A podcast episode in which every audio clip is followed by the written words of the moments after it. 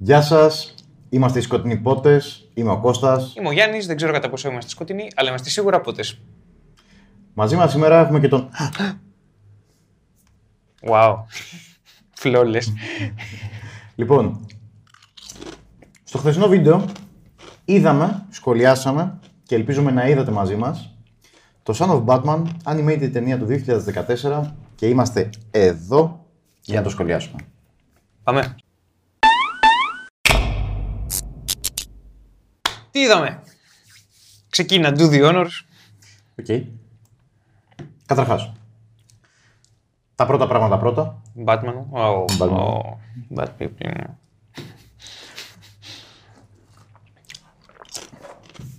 Λοιπόν, είδαμε το Son of Batman, animated ταινία του 2014. Wow. Λοιπόν, είδαμε την πρώτη ταινία της επόμενης animated τριλογίας που είναι εν ώψη. Νομίζω είναι η τελευταία animated τριλογία που έχει βγει μέχρι τώρα. Ναι. Ναι. Βασικά είναι η τελευταία τριλογία Batman γενικά σε live action ή animated που έχει βγει ως τώρα. Ναι, έχει δεν βγει. πιάνεται, δεν υπάρχει. Ο Affleck έκανε δύο ταινίες και ένα καμέο στο Suicide Squad, δεν πιάνεται. Δεν οπότε έχεις σε ναι. καμία περίπτωση τριλογία. Nope. Ε, ήταν λοιπόν η πρώτη ταινία. Ε, οφείλω να πω από τώρα ότι μου αρέσει αρκετά κατά τα δύο τρίτα αυτή η Η τριλογία. τριλογία, ναι. Μμμ, ξεκινάει εξαιρετικά η πρώτη ταινία. Θα μπω λιγάκι όχι στο ψητό, θα ξεκινήσω λίγο με τα προκαταρκτικά και θα πω μια γενική εικόνα για αρχή. Θα πω λοιπόν ότι είναι μια πολύ ενδιαφέρουσα ταινία, πολύ ωραία ταινία. Νιώθω ότι δεν έχει ε, high concept, Το παραμικρό. ε, το οποίο είναι σε γενικές γραμμές κάτι που μου αρέσει το να υπάρχει ένα high concept. Αλλά όταν μια ταινία είναι πολύ έντιμη, είναι straightforward, ε, έχει ωραία αφήγηση, έχει ωραία καλλιτεχνική προσέγγιση, δεν, ε, ε, δεν έχω απέτηση να υπάρχει high concept. Με αυτή την έννοια δεν θα αναλωθώ πάρα πολύ ε, στο να κάνω εμβαθύνσεις, τρελές και τέτοια, να βρω κάτι πολύ Δεν υπάρχει τρελό πάτημα. πίσω από όλα αυτά. Ναι. Οπότε θα επικεντρωθώ πάρα πολύ σε αυτά που η ίδια η ταινία σου πετάει στη, μου- στη μούρη, τα οποία είναι εξαιρετικά κατά τη γνώμη μου. Ε, είναι η πρώτη μου εικόνα, θα επεκταθώ στα πιο συγκεκριμένα σε λίγο. Ωραία. Είναι από... ε, Συμφωνώ, δεν υπάρχει καθόλου high concept εδώ πέρα. Δεν υπάρχει τίποτα σε τρίτο επίπεδο. Σε δεύτερο κάτι υπάρχει στις σχέσεις, αλλά δεν με ενδιαφέρει να υπάρχει, διότι αυτό που μου δίνει, μου το δίνει έντιμα. Μου λέει μια πολύ απλή ευθεία ιστορία μεταξύ πατέρα και γιου. Και μητέρας. Παίζει το ρόλο της μητέρα, απλά είναι πιο υποστηρικτικός ρόλος για να σου χτίσει την κεντρική σχέση. Ε, με κερδίζουν πάρα πολλά επιμέρους. Ε, έχουν κάνει πολύ καλή δουλειά στο να πάρουν ε, μια ιστορία από τα κόμιξ και να της δώσουν ε, μια κατεύθυνση πολύ απέριτη. Οπότε και αυτό το εκτιμώ πάρα πολύ. Και τα Dark Knight Returns αυτό κάνανε. Ε, στρώσανε, ρε παιδί μου, πήραν τα σωστά κομμάτια από το κόμικ και το δώσανε. Αυτό έκανε και η ίδια η ταινία εδώ πέρα και το Son of Batman. Εμ, αλλά όλα όσα κάνει, τα κάνει για να σου εξιστορήσει την κεντρική σχέση μεταξύ Batman, ε, Bruce, Batman, ό,τι θέλετε, και Damien. Οπότε δώσ' του. Μπορούμε να αρχίσουμε από όπου θέλεις. Ε, λοιπόν, θα ήθελα να ξεκινήσω λιγάκι από τα καλλιτεχνικά. Τεχνικά, παύλα καλλιτεχνικά. Ε, νομίζω ότι είμαστε, κατά τη γνώμη μου τουλάχιστον, στο peak του animation ε, από ταινίες Batman, από την άποψη της προσέγγισης. Okay. Δεν θα πω ότι είναι το καλύτερο ε, καλλιτεχνικά ακριβώς, σαν σκίτσο, ομορφιά κλπ. Αλλά νομίζω ότι είμαστε στην κορύφωση του τι θέλει να αποδοθεί και τι μέσα χρησιμοποιούνται. Το animation μου φαίνεται πάρα πολύ όμορφο. Μου αρέσει πάρα πολύ. Φυσικά έχουμε δει και, και σε άλλες περιπτώσεις όμορφο animation. Ε, αλλά εδώ νομίζω ότι υπάρχει μια ορίμανση σε αυτό. Υπάρχει μια συμπάγεια, υπάρχει μια συνέπεια νιώθω ότι ξέρουν τι θέλουν να αποδώσουν και χρησιμοποιούν αυτά. Έχω την αίσθηση πως θα μπορούσαν να χρησιμοποιήσουν και κάτι παραπάνω, αλλά το κάτι παραπάνω δεν χρειάζεται, θα ήταν περιττό και γι' αυτό αναφέρομαι στη συνέπεια. Οπότε το animation, υπό αυτή την έννοια, μου φαίνεται πλήρες, το αγαπάω. Ε, νο- νομίζω ότι είναι το αγαπημένο μου animation Okay. σε, σε ταινίες Batman, ε, animated. Ε, η αλήθεια είναι τη μουσική δεν την πολύ προσέχω. Δεν μου κάνει τόσο αίσθηση η Αυτό, μουσική. αυτό ίσως να είναι ένα μείον από τα καλλιτεχνικά. Ε, είναι generic. Είναι ένα χαλί. Ναι, είναι εντάξει. Τίμια, υποστηρίζει, αλλά δεν κάνει τίποτα Ναι, παραπάνω. δεν προσδίδει σε κάτι φοβερά. Απλά πηγαίνει με τα νερά της υπόλοιπης ταινίας. Το voice acting το. Ο Ρούφα. Ναι. What? Θα δουλεύει αυτό. Α, δουλεύει. Damn. Πώς του φάνηκε; Πώς μου φάνηκε; Πείτε μας στα σχόλια. Πώς του φάνηκε; Νιώθω ότι μπορεί να βγει ένας διαγωνισμός από αυτό. Θα το σκεφτώ. Nice. Οκ. Feel free. Ε, θεωρώ το voice acting. Το voice acting νομίζω ότι είναι σε δύο ταχύτητες. Υπάρχει μια ταχύτητα που είναι το εξαιρετικό και υπάρχει μια δεύτερη ταχύτητα που είναι απλά αυτό που χρειάζεται. Okay. Μέχρι εκεί που... Για παράδειγμα, ε, ο Ούμπου, μιας και τον σχολίασες, θεωρώ ότι δεν είναι κάτι φοβερό. Είναι απλά αυτό που δουλεύει μέχρι εκεί. Ναι. Ε, ο, εντάξει, ο Χάρα είναι εξαιρετικός. Ο Μάρα. Ο Μάρα, ναι, σου Ο Χάρη είναι ο βοηθός του Γκόρντον. Σωστά. Σωστά. Ε, ο Μάρα λοιπόν είναι εξαιρετικός σαν Batman. Ε, ο Deathstroke είναι φοβερός. Και είναι φοβερός με πολύ μη προφανή τρόπο, κατά τη γνώμη μου. Ε, ο Ράζαλ Γκουλ προσκυνάω. Παρότι συμμετέχει, δηλαδή το screen time του Ράζαλ Γκουλ παίζει να είναι 5 λεπτά, το πολύ 10. Είχε 10 ατάκες έχει. Παρ' όλα αυτά έχει εξαιρετικό voice acting. Μαλάκα είναι ο Gus Fring από το Breaking Bad. Wow. Wow. Ε, είμαι εντυπωσιασμένος με το, με το voice acting και του Damian μου αρέσει πολύ. Και είναι πολύ χαρακτηριστικό το, το πρώτο πράγμα που μου βγαίνει. Κάνω ένα μικρό προτρέχω λίγο, αλλά θέλω να το πω τώρα. Ότι όταν σκέφτομαι σε αυτή την ταινία, βασικά σε αυτή τη σειρά ταινιών και μάλλον σε, σε αυτό το κομμάτι της ζωής του Batman που πλέον έχει τον Damian Wayne σαν Robin, μου βγαίνει πολύ περισσότερο να το πω Damian παρά Robin. Το οποίο είναι πολύ ενδεικτικό του πόσο μεγάλη βαρύτητα έχει ο χαρακτήρας και το πόσο προσωρινός Ρόμπιν το νιώθω. Είναι τόσο placeholder ο Robin του, που, Ναι. γιατί ξέρεις ότι αυτός είναι ο Batman. Αλλά ας το πούμε μετά αυτό. ναι, όμως. ναι, ας το πούμε μετά. Ε, οπότε το voice acting το θεωρώ εξαιρετικό. Ε, με κάποιες νότες που είναι απλά ικανοποιητικές, που όμως είναι οι δεύτερες. Γαμμένο σου. Ναι. Ε, τι άλλο μπορώ να πω για τα καλλιτεχνικά; Πρέπει να πω και κάτι στο οποίο όμως θα, θα υπερθεματίσω στη δεύτερη ταινία της τριλογίας, στο, στο Batman vs. Robin. Το ότι είναι επίσης αυτή η σειρά ταινιών διαθέτει και τις αγαπημένες μου χορογραφίες. Γεια σας αγαπημένες μας μηχανές. Έχει εξαιρετικές χορογραφίες.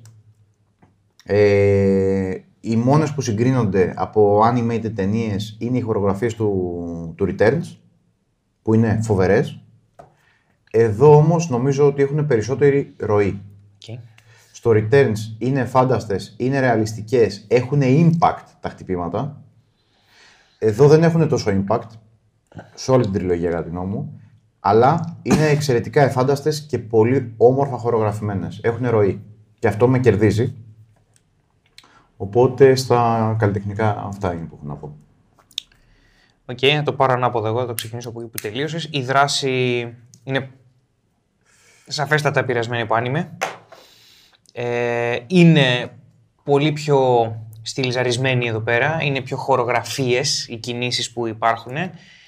Και εφόσον έχεις βάλει σπαθί, δεν μπορώ να πω ότι παραπονιέμαι ως λάτρης των prequel του Star Wars. Οπότε μ' αρέσει. Προτιμώ τη δράση του Dark Knight Returns. Ε, ξεκάθαρα. Δεν, δηλαδή, προφανώς υπάρχει σύγκριση, αλλά προτιμώ του Returns την προσέγγιση, τη βαρύτητα ε, και είναι κάτι που μου σκάει πιο πολύ Batman. Βέβαια, εδώ πολύ έξυπνα την βαριά δράση την έχουν δώσει στον Damien, ο οποίος είναι πιο ακροβάτης, είναι πιο light και είναι και ασασίνος, οπότε δεν είναι και λίνη, ας πούμε. Ε, ο Jason O'Mara, από την πρώτη στιγμή που τον άκουσα, λέω εδώ είμαστε. Από την πρώτη στιγμή που είδα αυτή την ταινία ήμουνα εκεί. Δεν είναι τυχαίο που αυτός είναι στις περισσότερες ταινίες animated DC τώρα και σε πολλά Justice League. Δικαίως είναι ο άξιος διάδοχος του Kevin Conroy. Το είπα και στο σχολιασμό μου. Τον προτιμώ τον Jason O'Mara από τον Conroy. Γενικά προτιμώ αρκετούς από τον Conroy, χωρίς αυτό να σημαίνει ότι ο Conroy δεν είναι ο θρύλος ο ίδιος, δεν είναι το στάνταρ το ίδιο. Αλλά το έχω πει, ο αγαπημένος μου animated Batman είναι ο Bruce Davidson από το Red Hood. Τον, τον, τον λατρεύω. Τώρα ο Μάρ είναι δεύτερος αγαπημένος, είναι και ο Πίτερ Βέλλερ, αλλά ο Πίτερ Βέλλερ είναι ένα πολύ συγκεκριμένο πράγμα, πάρα πολύ συγκεκριμένο. Είναι για έναν Batman ο οποίος τρέχει, τρέχει, τρέχει. Είναι ο Jason O'Mara, άρα θα, θα πω ότι είναι πιο ευρείας κατανάλωσης με την καλύτερη δυνατή έννοια. Ο Damian Wayne τι να πω, ο Damian Wayne είναι τόσο εύκολο να φέρεις ένα παιδικό χαρακτήρα και να τον κάνεις εκνευριστικό και θέλει. Το, καλά, το γράψιμο είναι ανυπέρβλητο, αλλά και πάλι, άμα το voice actor το, το έπαιζε σαν μπρατ και όχι σαν επικίνδυνο κολοπέδι, ε, σαν τσογλάνι, θα υπήρχε πρόβλημα με το χαρακτήρα. Και ο voice actor το απέφυγε σε κάθε γωνία. Είμαι πάρα πολύ ευχαριστημένος. Ο Άλφρεντ επίσης. Ο, ο σαρκασμός ο ίδιος ο Άλφρεντ, ας πούμε, είναι οκ, δεν την παλεύω με όλους τους τρελούς εδώ μέσα. Ε, οπότε δεν τον έχουμε δει ούτε σαν Butler, δεν τον έχουμε δει ούτε σαν βοηθό του Batman σε αυτή την ταινία. Τον έχουμε δει όμως σαν μια μηχανή από ε, που πετάει ειρωνείες. Και δεν μπορώ να πω ότι δεν μου αρέσει αυτό. Ειδικά το, voice acting ε, το υποστηρίζει ο ηθοποιός απλά φτύνει μαχαιριές. Ε, ο Digression είναι αυτό που πρέπει να είναι. Ε, οπότε είμαι ok. Με, πάντα μιλάω για το voice acting τώρα. Και το animation. Το animation είναι αυτό που είναι και η δράση. Είναι anime. Όσο το, το, το καλό το πάντρεμα δυτικού και ανατολίτικου ε, mainstream στυλ, ας πούμε. Μου αρέσει αυτό που γίνεται. Μου αρέσει η Gotham που έχουν εδώ πέρα. Δεν τη βλέπουμε πάρα πολύ στους δρόμους της. Τόσο όσο. Ναι, τόσο όσο για να σου κάνει ένα establish του πια πολύ. Ένα Arkham που στο δείχνει για να καταλάβεις που βρίσκεσαι. Γενικά είναι μια πόλη η οποία είναι πιστή στην Gotham του, του Scott Snyder πιο πολύ. Δηλαδή έχει, δίνουν μια βάση στο, στο, στο 1800, στη 1800 αισθητική, γιατί η Gotham του Grant Morrison όπως ήταν στα κόμικ ε, στα οποία εμφανίζεται ο Damien είναι πιο νέον. Δηλαδή έχει πάρει την ας πούμε σοβαρή συσσαγωγικά εκδοχή του Σουμάχερ. Πολύ νέον ρε αδερφάκι μου. Και δεν το λέω για κακό. όχι, το animation παραμένει το, το αγαπημένο μου νομίζω το Red Hood γιατί είχε μια πολύ νουάρ αισθητική και τις σκιές οι οποίες εμένα πάντα με, με κερδίζουν και μετά είναι το Dark Knight Returns και μετά είναι ε, τα υπόλοιπα αλλά αυτό δεν σημαίνει ότι Βασικά όλες οι πτυχές οι καλλιτεχνικές υποστηρίζουν πλήρως αυτό που θέλει να πει η ιστορία. Mm. Είναι, είναι η εντυμότητα ίδια. Δεν μου τεινάζει κάτι τον εγκέφαλο. Ε, πέρα από τη σχέση και τον Ντέμιεν, ας πούμε. Ε, τη σχέση με τον πατέρα και ο ίδιος ο χαρακτήρας του Ντέμιεν, αλλά ρε πούστη μου, είναι, θα πω ότι είναι από τις πιο τέλεια εναρμονισμένες φάσεις όπου όλα τα πόστα έχουν γίνει ένα. Όλο αυτό το πράγμα είναι ένα. Το animation με το voice acting με την ιστορία και τη μουσική. Δεν, δεν θυμάμαι τίποτα τη μουσική, δεν τη θυμάμαι. Ό,τι και αν άκουσα, δεν, ενώ σε άλλες ταινίε, στο Δράκουλα που το είχαμε δει πρώτη φορά, μα, μας, η μουσική στήσαμε αυτή, ναι, το ναι, ναι. βουλώσαμε και στήσαμε αυτή να την ακούσουμε. Εδώ δεν έγινε, αλλά ανάθεμα και αν δεν είναι σωστό soundtrack. Οπότε αυτό από μένα για τα καλλιτεχνικά είναι μια γροθιά αυτό το πράγμα σαν αποτέλεσμα. Αυτό θα έλεγα ότι είναι καλή σκηνοθεσία νομίζω. Ναι. Μα είναι, είναι όραμα από την αρχή στο τέλος. Είναι ξεκάθαρο. Απλώς είναι το τι σου αφήνει ε, σαν άκρες να πιάσεις η ιστορία. Η ιστορία σε πάει μέχρι ένα σημείο. Το ότι το έχεις βρει εκείνο το σημείο και πας και το. Και πας όλα τα υπόλοιπα ως εκεί σημαίνει ότι υπάρχει μια πληρότητα. Οπότε η ταινία είναι πλήρης. Δεν μου λείπει τίποτα. Εκτός από τον Gangsta Ubu. Δεν μπορώ να συνηθίσω ότι ο υπαρχηγός του Ραζαλγκούλ είναι ο τύπος που θα σου δώσει αποστολές στον καθευτό δεν γίνεται. δεν, δεν είναι κακός. Το voice acting είναι υπέροχο. Απλά το νουμπού. Τι φάση. ΟΚ. Λοιπόν, θες να πιάσουμε Τους χαρακτήρες. Ωραία. Λοιπόν, λέω να ψηφίσουμε δημοκρατικά το Ρα'ς αλ Γκουλ. Συμφωνώ, από εκεί θα ξεκινάει. Ωραία. Δεν είναι φασισμός όταν συμφωνούν οι δύο. ΟΚ, αυτό με, με, με οδηγεί σε άλλα μονοπάτια. Ε, λοιπόν, Ρα'ς αλ Γκουλ. Μιλώντας για το Ρα'ς αλ Γκουλ και επειδή εμφανίζεται στην εισαγωγική σκηνή της ταινίας, θα τον συνδέσω λιγάκι με αυτήν και θα πω τα εξής. Ο Ράζαλ Γκουλ, έτσι όπως ξεκινάει η ταινία, είναι πάρα πολύ εύκολο να πεις ότι η ταινία τον χαιζει Γιατί; Με το. Εγώ το Ράζαλ Γκουλ το, τον αντιμετωπίζω σαν τον δεύτερο σε όχι πολύ μακρινή απόσταση από τον Τζόκερ. Ε, arch villain του Batman. Ξεκάθαρα. Είναι εξαιρετικό, εξαιρετική αντίθεση για τον Batman ο Ράζαλ Γκουλ και νιώθω ότι γενικά όχι τόσο πολύ στη φαν κουλτούρα, όσο στην pop, είναι υποτιμημένος σαν εχθρός του. Έχει πάρα πολλά να δώσει σαν αντίπαλο του Batman. Ε, έχει εξαιρετικές θεματικές και υπό αυτή την έννοια θεωρώ πως δεν έχει εξερευνηθεί στην pop κουλτούρα Batman όσο θα έπρεπε. Γιατί δεν είναι ένστολος. Ναι, γιατί δεν είναι ένστολος δυστυχώς. Δεν έχει αυτό το, το στυλιζάρισμα που μπορεί να το κάνει πολύ cool. Ναι. Επίσης οι ιστορίες του είναι ακριβές εισαγωγικά.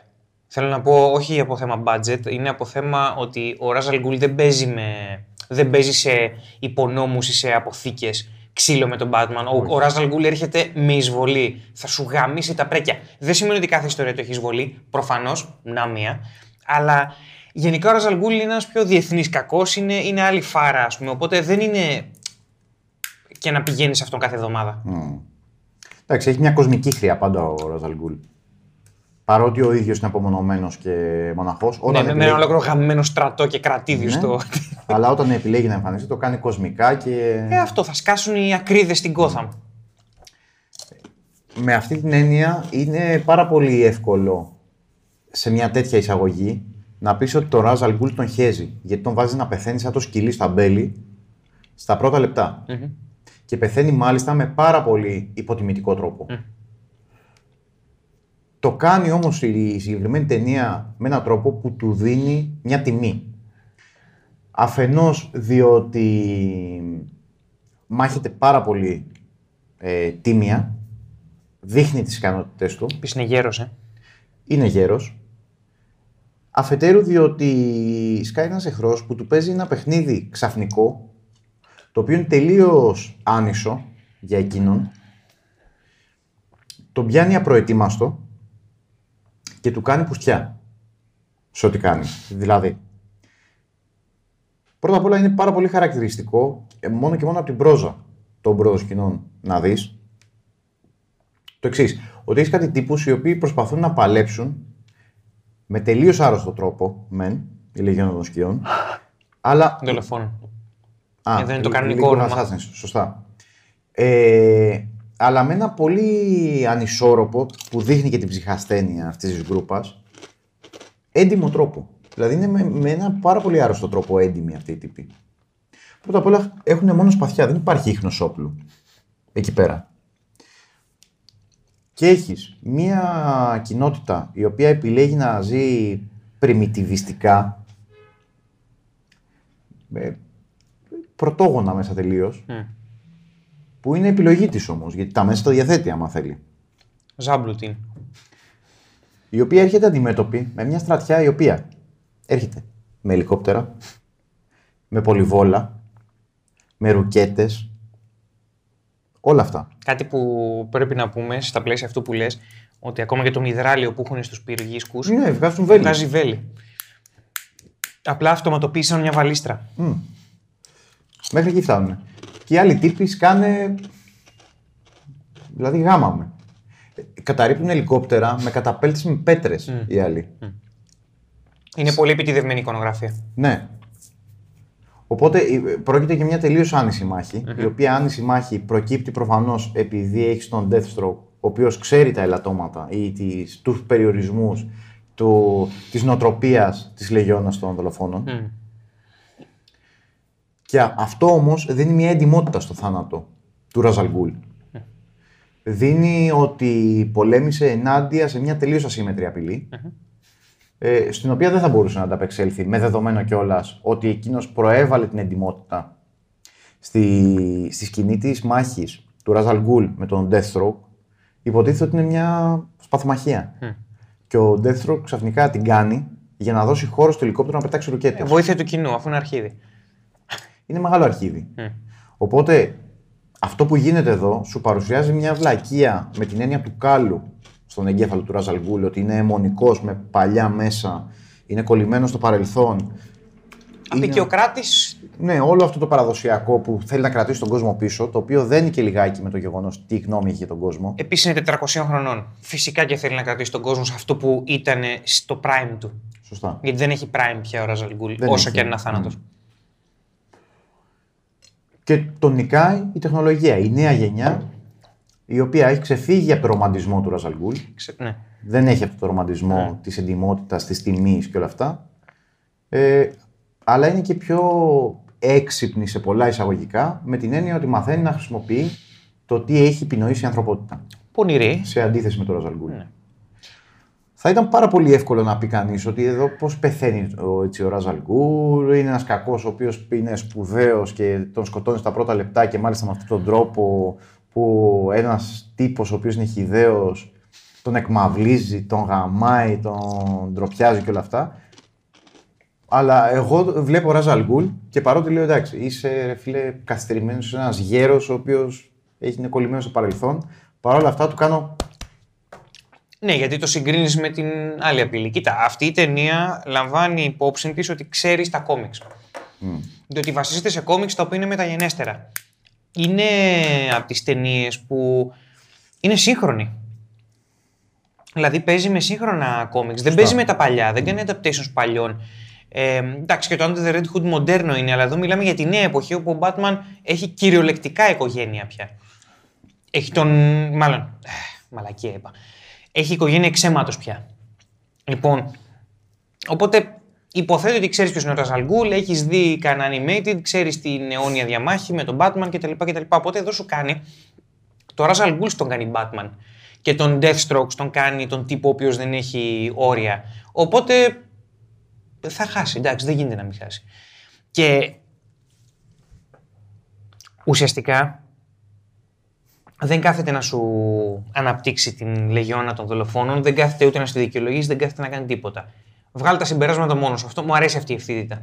Σου λέει ότι κοίταξε να δεις. Είναι ένας γέρος ο οποίος έχει ένα μοναστήρι με νίντζα που εκπαιδεύονται και είναι ένα πιτσιρίκι εκεί πέρα που του υπόσχεται σαν άλλος μουφάσα όλο τον κόσμο.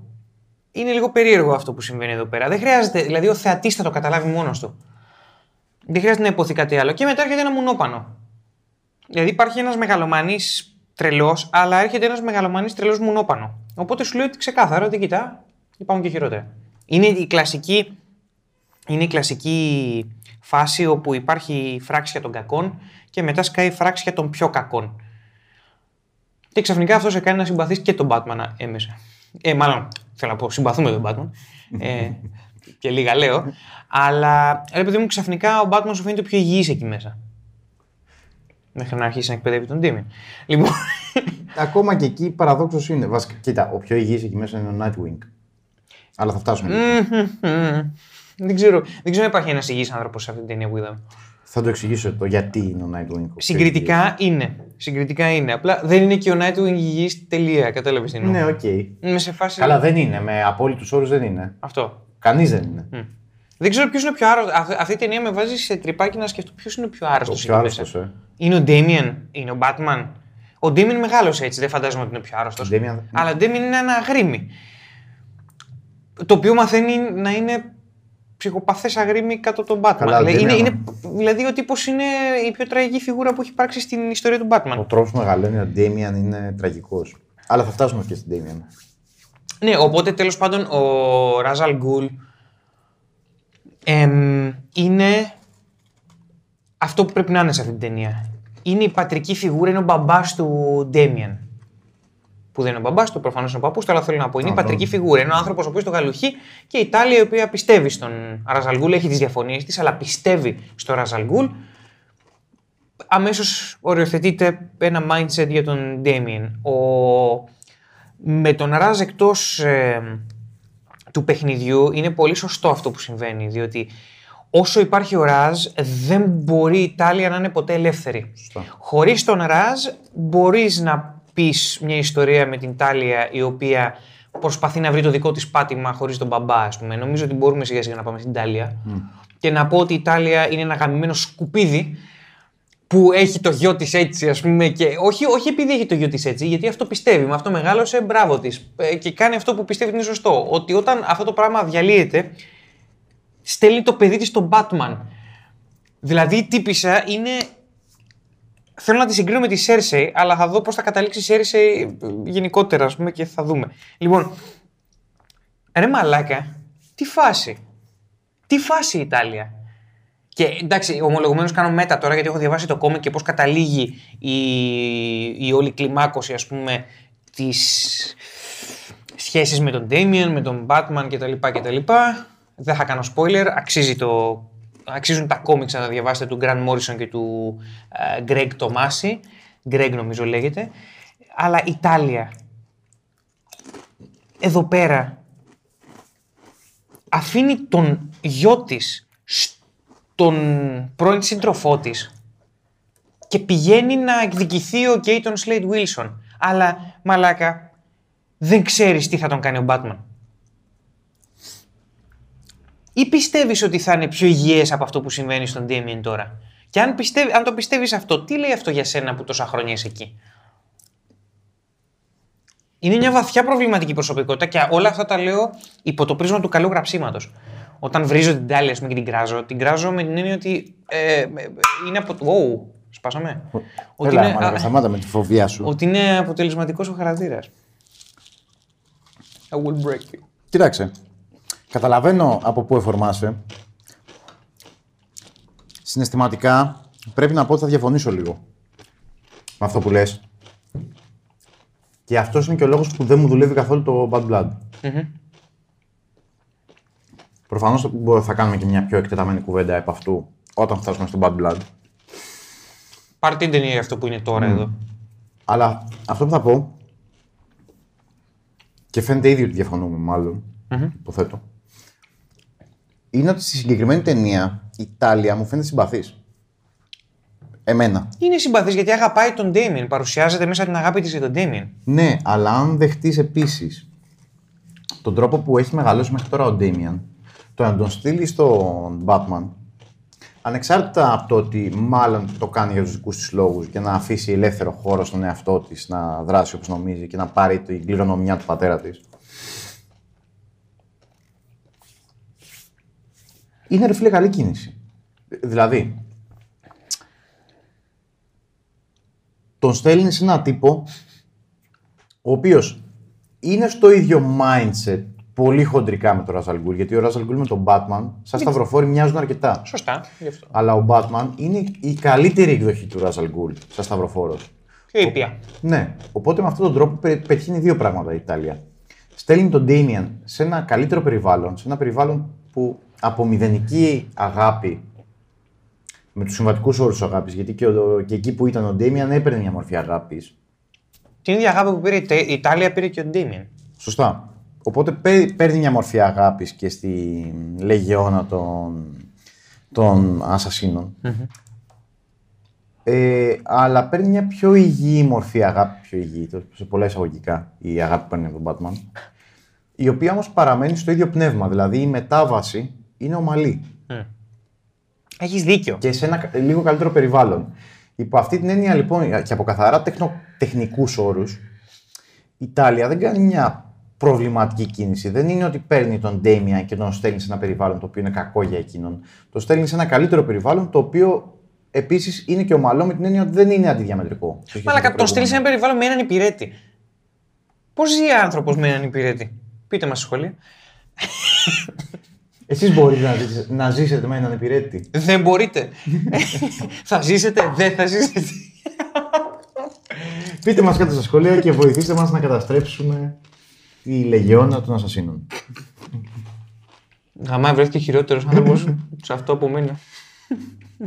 Ε, ναι, σε σχέση με το ότι πάει σε πόλεμο, τον στέλνει σε ένα σταθερό περιβάλλον. Υπό αυτή την έννοια, Μου φαίνεται αρκετά συμπαθής η, η Ιτάλια. Γιατί; Γιατί εγώ την ιστορία δεν μπορώ να μην τη δω από τα μάτια του Ντέμιαν. Οπότε κοιτάζοντας την ιστορία από αυτή την οπτική, ούτε καν του Batman, του Ντέμιαν συγκεκριμένα, βλέπω ότι με, μεταπηδάς σε ένα ασφαλέστερο περιβάλλον. Νιώθω ότι η μάνα του του δίνει αγάπη. Με ό,τι προβλήματα έχει η Ιταλία σαν προσωπικότητα. Από τη δική της οπτική γωνία είναι ειλικρινέστατο αυτό που συμβαίνει. Όχι, από οποιοδήποτε την οπτική γωνία είναι ειλικρινέστατο αυτό που συμβαίνει. Η ίδια όμως παραμένει άρρωστη, αλλά αυτό το επισημαίνω λίγο παραπάνω. Διότι ό,τι υπόσχεται η Ιταλία σαν άνθρωπος και σαν μάνα σε αυτή την ταινία προδίδεται στο Bad Blood. Ας, ναι, εντάξει, μην το, μην το πας τόσο μακριά. Απλά το επισημαίνω για να υπάρχει. Ναι, okay. Στην sequel ο Κώστας τώρα. σου Είναι πω, ο τι να Marvel. κάνω, είμαι- Μη, μην το πεις. Πες το στα αρχίδια μου. Όχι, δεν, δεν, δεν λέω τίποτα. Άρα Ωραία. μισό. Βασικά τα παρατάω, φεύγω. ε, ο- οπότε το, το ένα στοιχείο και εμένα με βοηθάει πάρα πολύ αυτό το στοιχείο για να ακολουθήσω την ταινία είναι ότι η Ιταλία μου φαίνεται συμπαθής σαν χαρακτήρας. Δηλαδή, αν δε- δεχτώ τα αξιώματα του χαρακτήρα, ακολουθώ το ταξίδι της. Ε, ένα πράγμα το οποίο θα ήθελα να μου δώσει καλύτερα, γιατί νιώθω ότι δεν μου το δίνει συναισθηματικά τόσο πολύ, μου το δίνει όμως λογικά, είναι ότι η Ιταλία θέλει να εξαφροδοθεί τον πατέρα της. Μμ. Δεν είναι ότι θα κινηθεί ενεργά για να το κάνει, αλλά δεν είναι και ότι θα το εμποδίσει αν δει ότι είναι σχεδόν αναπόφευκτο. Είναι παθητικό. Τελείως. Τι έκατσε. Μου το δίνει λογικά ότι, οκ, μπορεί να ρολάρει με αυτό και μπορεί να το χρησιμοποιήσει. Θα ήθελα να μου το δώσει λίγο καλύτερα συναισθηματικά, γιατί δεν είμαι εκεί. Δεν νιώθω την... το ότι απελευθερώνεται και είναι πιο ανάλαφρη με το θάνατο του Ρα'ς αλ Γκουλ, με το γεγονός ότι πλέον μπορεί να ζήσει τη ζωή της. Γιατί σκέψου ότι η Τάλια, με, με πρακτικούς όρους σκέψου το, είναι καταδικασμένη με δεδομένο ότι ο Ροζαλγκούλ έχει το, το Λάζαρο Σπιτ. Είναι καταδικασμένη να ζει για πάντα Με το μαλάκα κάτω του από τη μπαμπά. σκιά του πατέρα της. Και να τον υπηρετεί. Κανονικότατα. Και να γίνει βασικά, ε, τώρα ας το αναφέρουμε αυτό και το Ροζαλγκούλ, ο τύπος την έχει για σπερματοδοχείο. Προφανώς. Έτσι, θέλει δηλαδή τον. Θέλει ένα γαμπρό. Είναι πατριάρχης ρε ο τύπος. Καλά. Ξεκάθαρα. Οπότε, ναι, η κακομοίρα. Είναι πολύ τραγική φυσιογνωμία η Αυτό Ιταλία. ήθελα να πω. Είναι πολύ τραγική φυσιογνωμία. Αλλά είναι και αρρωστάκι. Ναι, ε, ναι, αλλά το ένα συνδέεται με το άλλο. Ακριβώς, επειδή είναι αρρωστάκι είναι τραγική φυσιογνωμία. Δεν έχει άλλη επιλογή από το να είναι αρρωστάκι. Θα ήθελα λοιπόν η συγκεκριμένη ταινία, ε, νομίζω ότι είναι από τα σημεία που χωλαίνει αρκετά η ταινία και είναι από τα λίγα σημεία που χωλαίνει τόσο. Είναι η Ιταλία. Είναι το πώς το δίνει και αυτό φαίνεται σε βάθος χρόνου σε όλες τις ταινίες, αλλά θα μιλήσουμε μόνο για αυτήν τώρα. Αυτό πήγα να πω ότι εκεί είναι που χωλαίνει, ότι αν το δεις σε βάθος χρόνου, δηλαδή αν γυρίσεις πίσω σε αυτή την ταινία, θα σου λείψει. Εδώ, εμένα δεν μου λείψε προσωπικά. Εμένα, ναι, ό- όχι, ούτε εμένα μου λείπει. Γιατί δεν πάει να πει αυτή την ιστορία. Ο- Δεν πάει να πει αυτή. Απλά είναι κάποια σημεία exposition τα οποία μου επισημαίνουν τη διαφορά. Δηλαδή, όταν έχουν συναντηθεί στο σκάφος, στο... στη βάρκα της Τάλια, ο Μπάτμαν με την Τάλια που φοράει εκείνο το ωραίο φορεματάκι που τονίζει τα. Γκαζόνγκας, παίρνει το γαμίδι. Ναι, που τονίζει τα γκαζόνγκας της. Ε, σε κάποια φάση ο Μπάτμαν της λέει ότι πέθανε ο, ο Ραζ, δυσκολεύομαι να το πιστέψω. Και μετά γυρνάει και της λέει: Δεν φαίνεσαι και τόσο συντετριμμένη. Αυτό είναι μισο-exposition για την ψυχολογία της Τάλια. Θα ήθελα αυτό να μου το δείξει κιόλας. να στο κάνει follow-up. Ναι, οκ. Δεν μου το δείχνει τόσο. Εκεί λιγάκι η ταινία δεν μου τα λέει πάρα πολύ καλά σε σχέση με την Τάλια. Σε γενικές γραμμές είναι ένας πολύ συμπαθής χαρακτήρας και αυτό είναι ένα πάρα πολύ ωραίο background για να πατήσεις και να αναδείξεις την τραγικότητά της. Οκ. Δυστυχώς μπορώ μο- μόνο λογικά να, να νιώσω την τραγικότητα του χαρακτήρα και όχι τόσο συναισθηματικά. Μμ. Κατά τα άλλα, Θεέ μου, τι βυζάρες. Ωραία, wow, οκ. Ε, ούμπου, όχι, στα αρχίδια μου ούμπου. Ποιος σου μπορεί, μαλάκα, χέσε με. Ε, Είπες βυζάρες και σκέφτηκα τον ούμπου. ε, Να σου πω, να σου πω, πάμε λίγο να ξεπετάξουμε, Άλφρεντ. να ξεπετάξουμε Άλφρεντ. Πάμε. Εντάξει, εγώ, το, εγώ είπα για τον Άλφρεντ αυτό που ήθελα στο voice acting, αλλά πες και θα σε ακολουθήσω. Γαμάει, Άλφρεντ. Είναι ωραίος Άλφρεντ.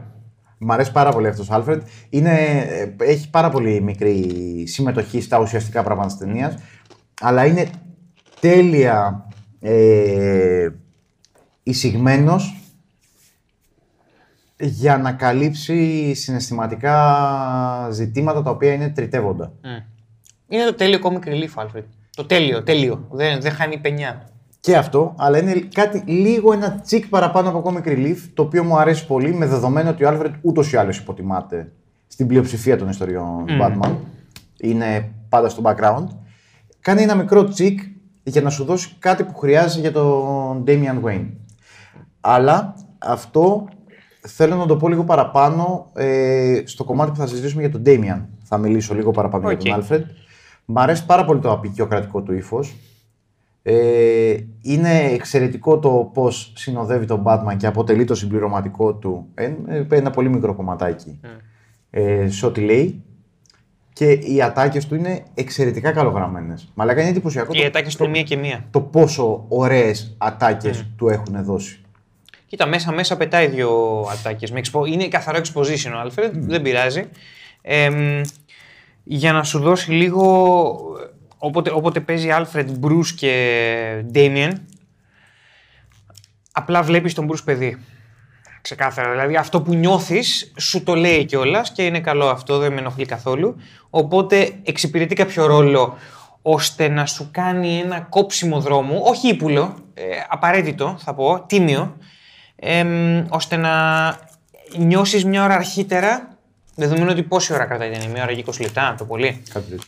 εμ, να νιώσεις επιτόπου τη σύνδεση μεταξύ Batman και Damien, το οποίο δεν είναι, είναι μεγάλος άθλος. Σε φάση, όποτε στο Hollywood ε, ή τέλος πάντων στο, στη δυτική αφήγηση, την αμερικάνικη αφήγηση, έρχεται ο γιος του ήρωα ή η κόρη του ήρωα, δηλαδή ο, ο, ο θρηλυκός ήρωας που τον έχουμε συνηθίσει σε περιπέτειες, ξαφνικά έχει γιο, αλλάζουν, ε, παιδί, συγγνώμη, αλλάζουν οι δυναμικές Το ίδιο δεν είναι. τι, το γιος και το παιδί. Ναι. Έχω ένα παιδί και δύο κορίτσια. Λοιπόν, wow. Εμ, αλλάζουν επιτόπου οι δυναμικές και τις περισσότερες φορές δεν δουλεύει. Ένα παράδειγμα ξεκάθαρο το οποίο δεν μου δουλεύει, ας πούμε, θα μου πείτε ποιος το θυμάται, θα πω εγώ, είναι το ο θρύλος του Ζωρό. Το sequel του «Η μάσκα του Ζωρό». Που ο Ζωρό έχει ένα δεκάχρονο γιο και είναι ένα αφάνταστα εκνευριστικό σκατόπαιδο. Δεν μου δουλεύει καθόλου το ότι υπάρχει γιος στην ιστορία. Πω, πω, Δεν, δεν τη θυμάμαι καν Ε, την ταινία. Δεν θέλω να τη θυμηθώ αυτή την ταινία, αλλά θυμάμαι που την έβλεπα και λέω γιατί υπάρχει το παιδί αυτό. Οκ, ναι, υπάρχει παιδί, αλλά γιατί αυτό το παιδί είναι ήδη Zorro Begins, ας πούμε. Ακριβώς το ίδιο πράγμα συμβαίνει με τον Damien. Μόνο που δουλεύει. Και ο Alfred είναι ένα κομμάτι του γιατί δουλεύει αυτό το πράγμα. Σωστά. Σ- Αυτό έχω να πω για τον Alfred. Ε, λατρεύω τον Alfred εδώ πέρα. Δεν είναι ούτε ο 8ο Alfred μου, αλλά μου αρέσει πάρα πολύ αυτό που συμβαίνει. Καλά, είναι σίγουρα ο 8ο Alfred. Δεν είναι, όχι. Βάζω στοίχημα. Κυριολεκτικά δεν είναι. Θέλω να πω προτιμώ και τον Alfred του Jeremy Irons από τον τέτοιο. Αυτό δεν σημαίνει. ξέρεις, Δεν ξέρω καν αν υπάρχουν 8 διαφορετικοί Alfred. Καλά, υπάρχουν αυτό διαφορετικοί Alfred. Υπάρχουν σίγουρα 8 διαφορετικοί Alfred. Δεν, είναι είναι σίγουρα μέσα στου 8. Μην ξεχνάς τον Alfred του παιχνιδιού της Telltale. Εγώ πιάνω τους Δεν τα βάζεις, ρε μαλάκα, αυτό. Όλους τους Alfred, όλους. Nightwing. Ναι, μαλάκα, κοίτα, θα σου πω. Ωραία, πάμε λίγο τώρα. Τον στο- εχάρηκα τον Boosty τον Dick, τον εχάρηκα. Κι εγώ. Καλά, εγώ χαίρομαι. Εγώ λατρεύω τον Dick σαν χαρακτήρα. Οπότε λατρεύω. Είναι πολύ ωραίος Όποιος θέλει να κάνει περίεργο μοντάζ μπορεί να πει Λατρεύω Dick. Μόλις του ανέρεσα την ανάγκη για μοντάζ. I'm all about Dick.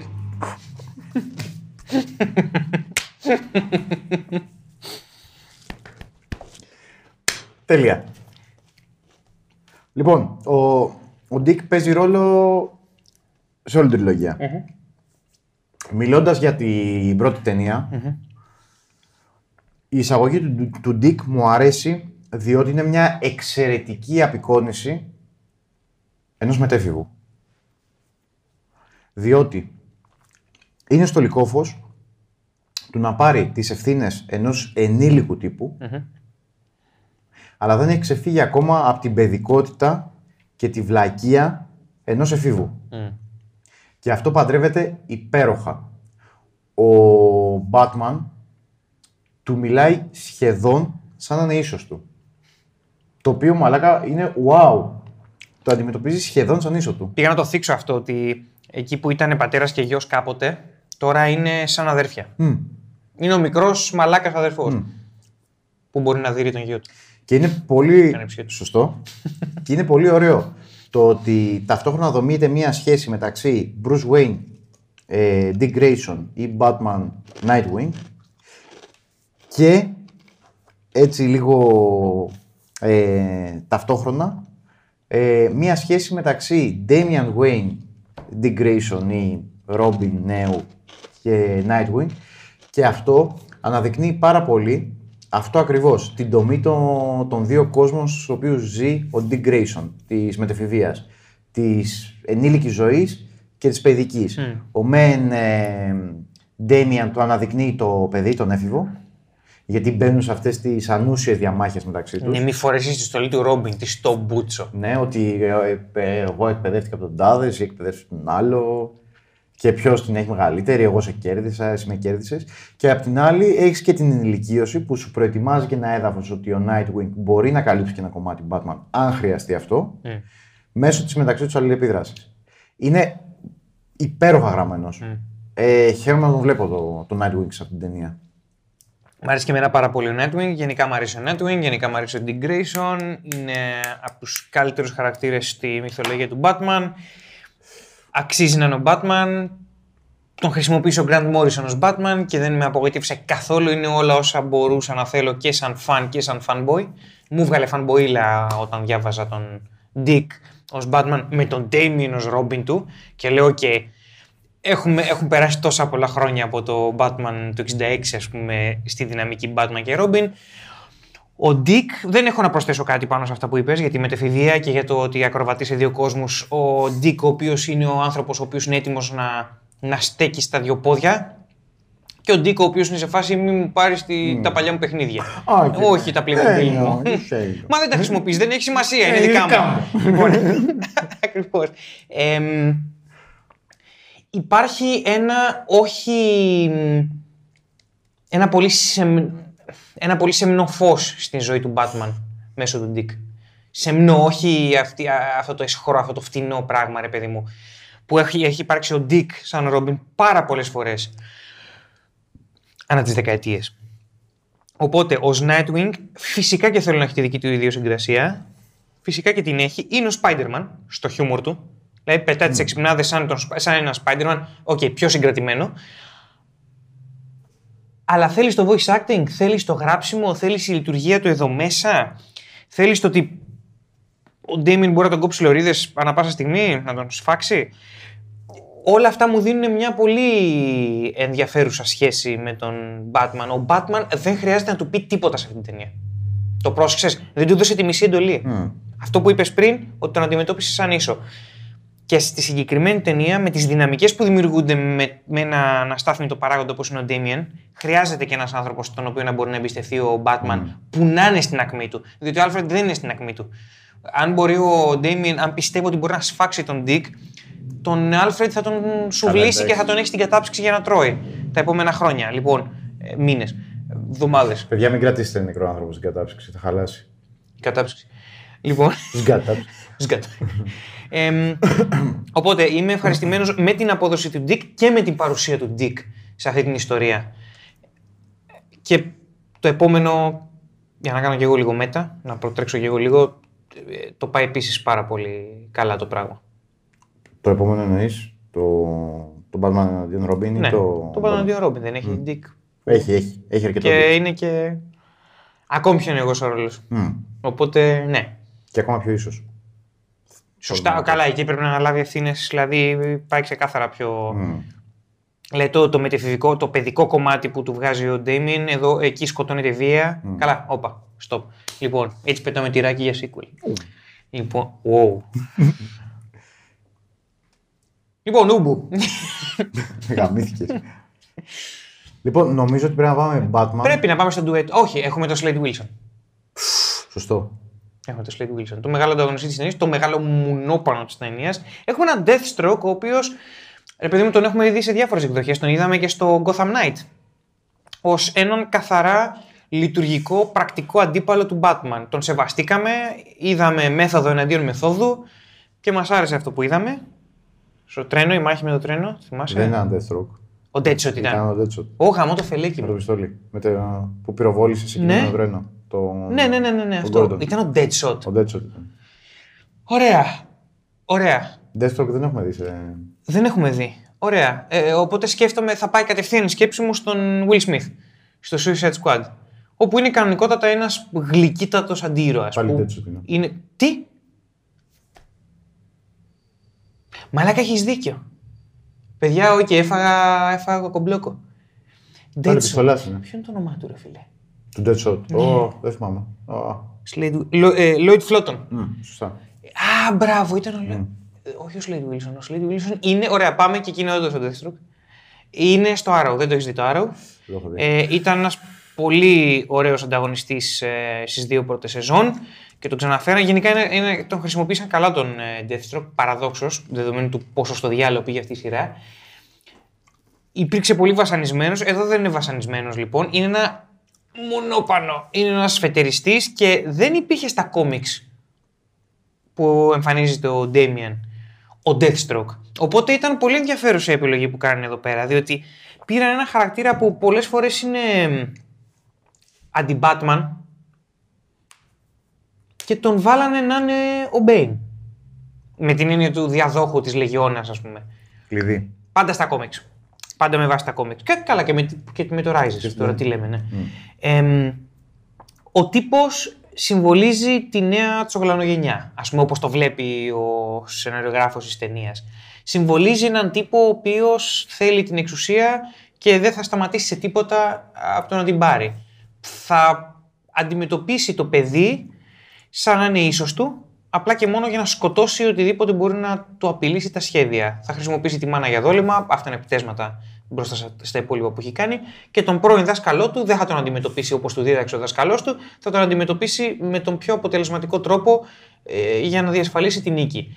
Είναι ένας ηθικά ξεκάθαρος κακός, δεν υπάρχει οποιαδήποτε δεν υπάρχει ελαφρυντικό ή γκρίζα περιοχή στον Slade Wilson και ακριβώς αυτό χρειάζεται αυτή η ιστορία για να μπορέσουμε να εστιάσουμε στους ε, καλούς. Όμως, άνω τελεία αυτό, διότι καμία ανωτελεία, κόμμα, διότι αυτό ας πούμε έκα- έκανε η Marvel, το κινηματογραφικό σύμπαν της Marvel με πολλούς κακούς της. Δηλαδή είχε μονοδιάστατους κακούς για να εστιάσει στους καλούς, το οποίο εγώ το θεωρώ πάρα πολύ καλό.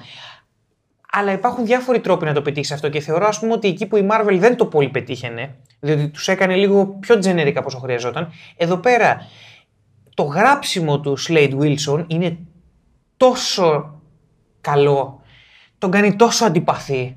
Μου ξυπνάει συναισθήματα μόνο με μια τάκα που θα πετάξει. Ε, συναισθήματα αντιπάθειας εντός του σύμπαντος για το χαρακτήρα. Οπότε τον θεωρώ έναν πετυχημένο, λειτουργικό, μη βαθύ, κακό για αυτή την ταινία. Μμ.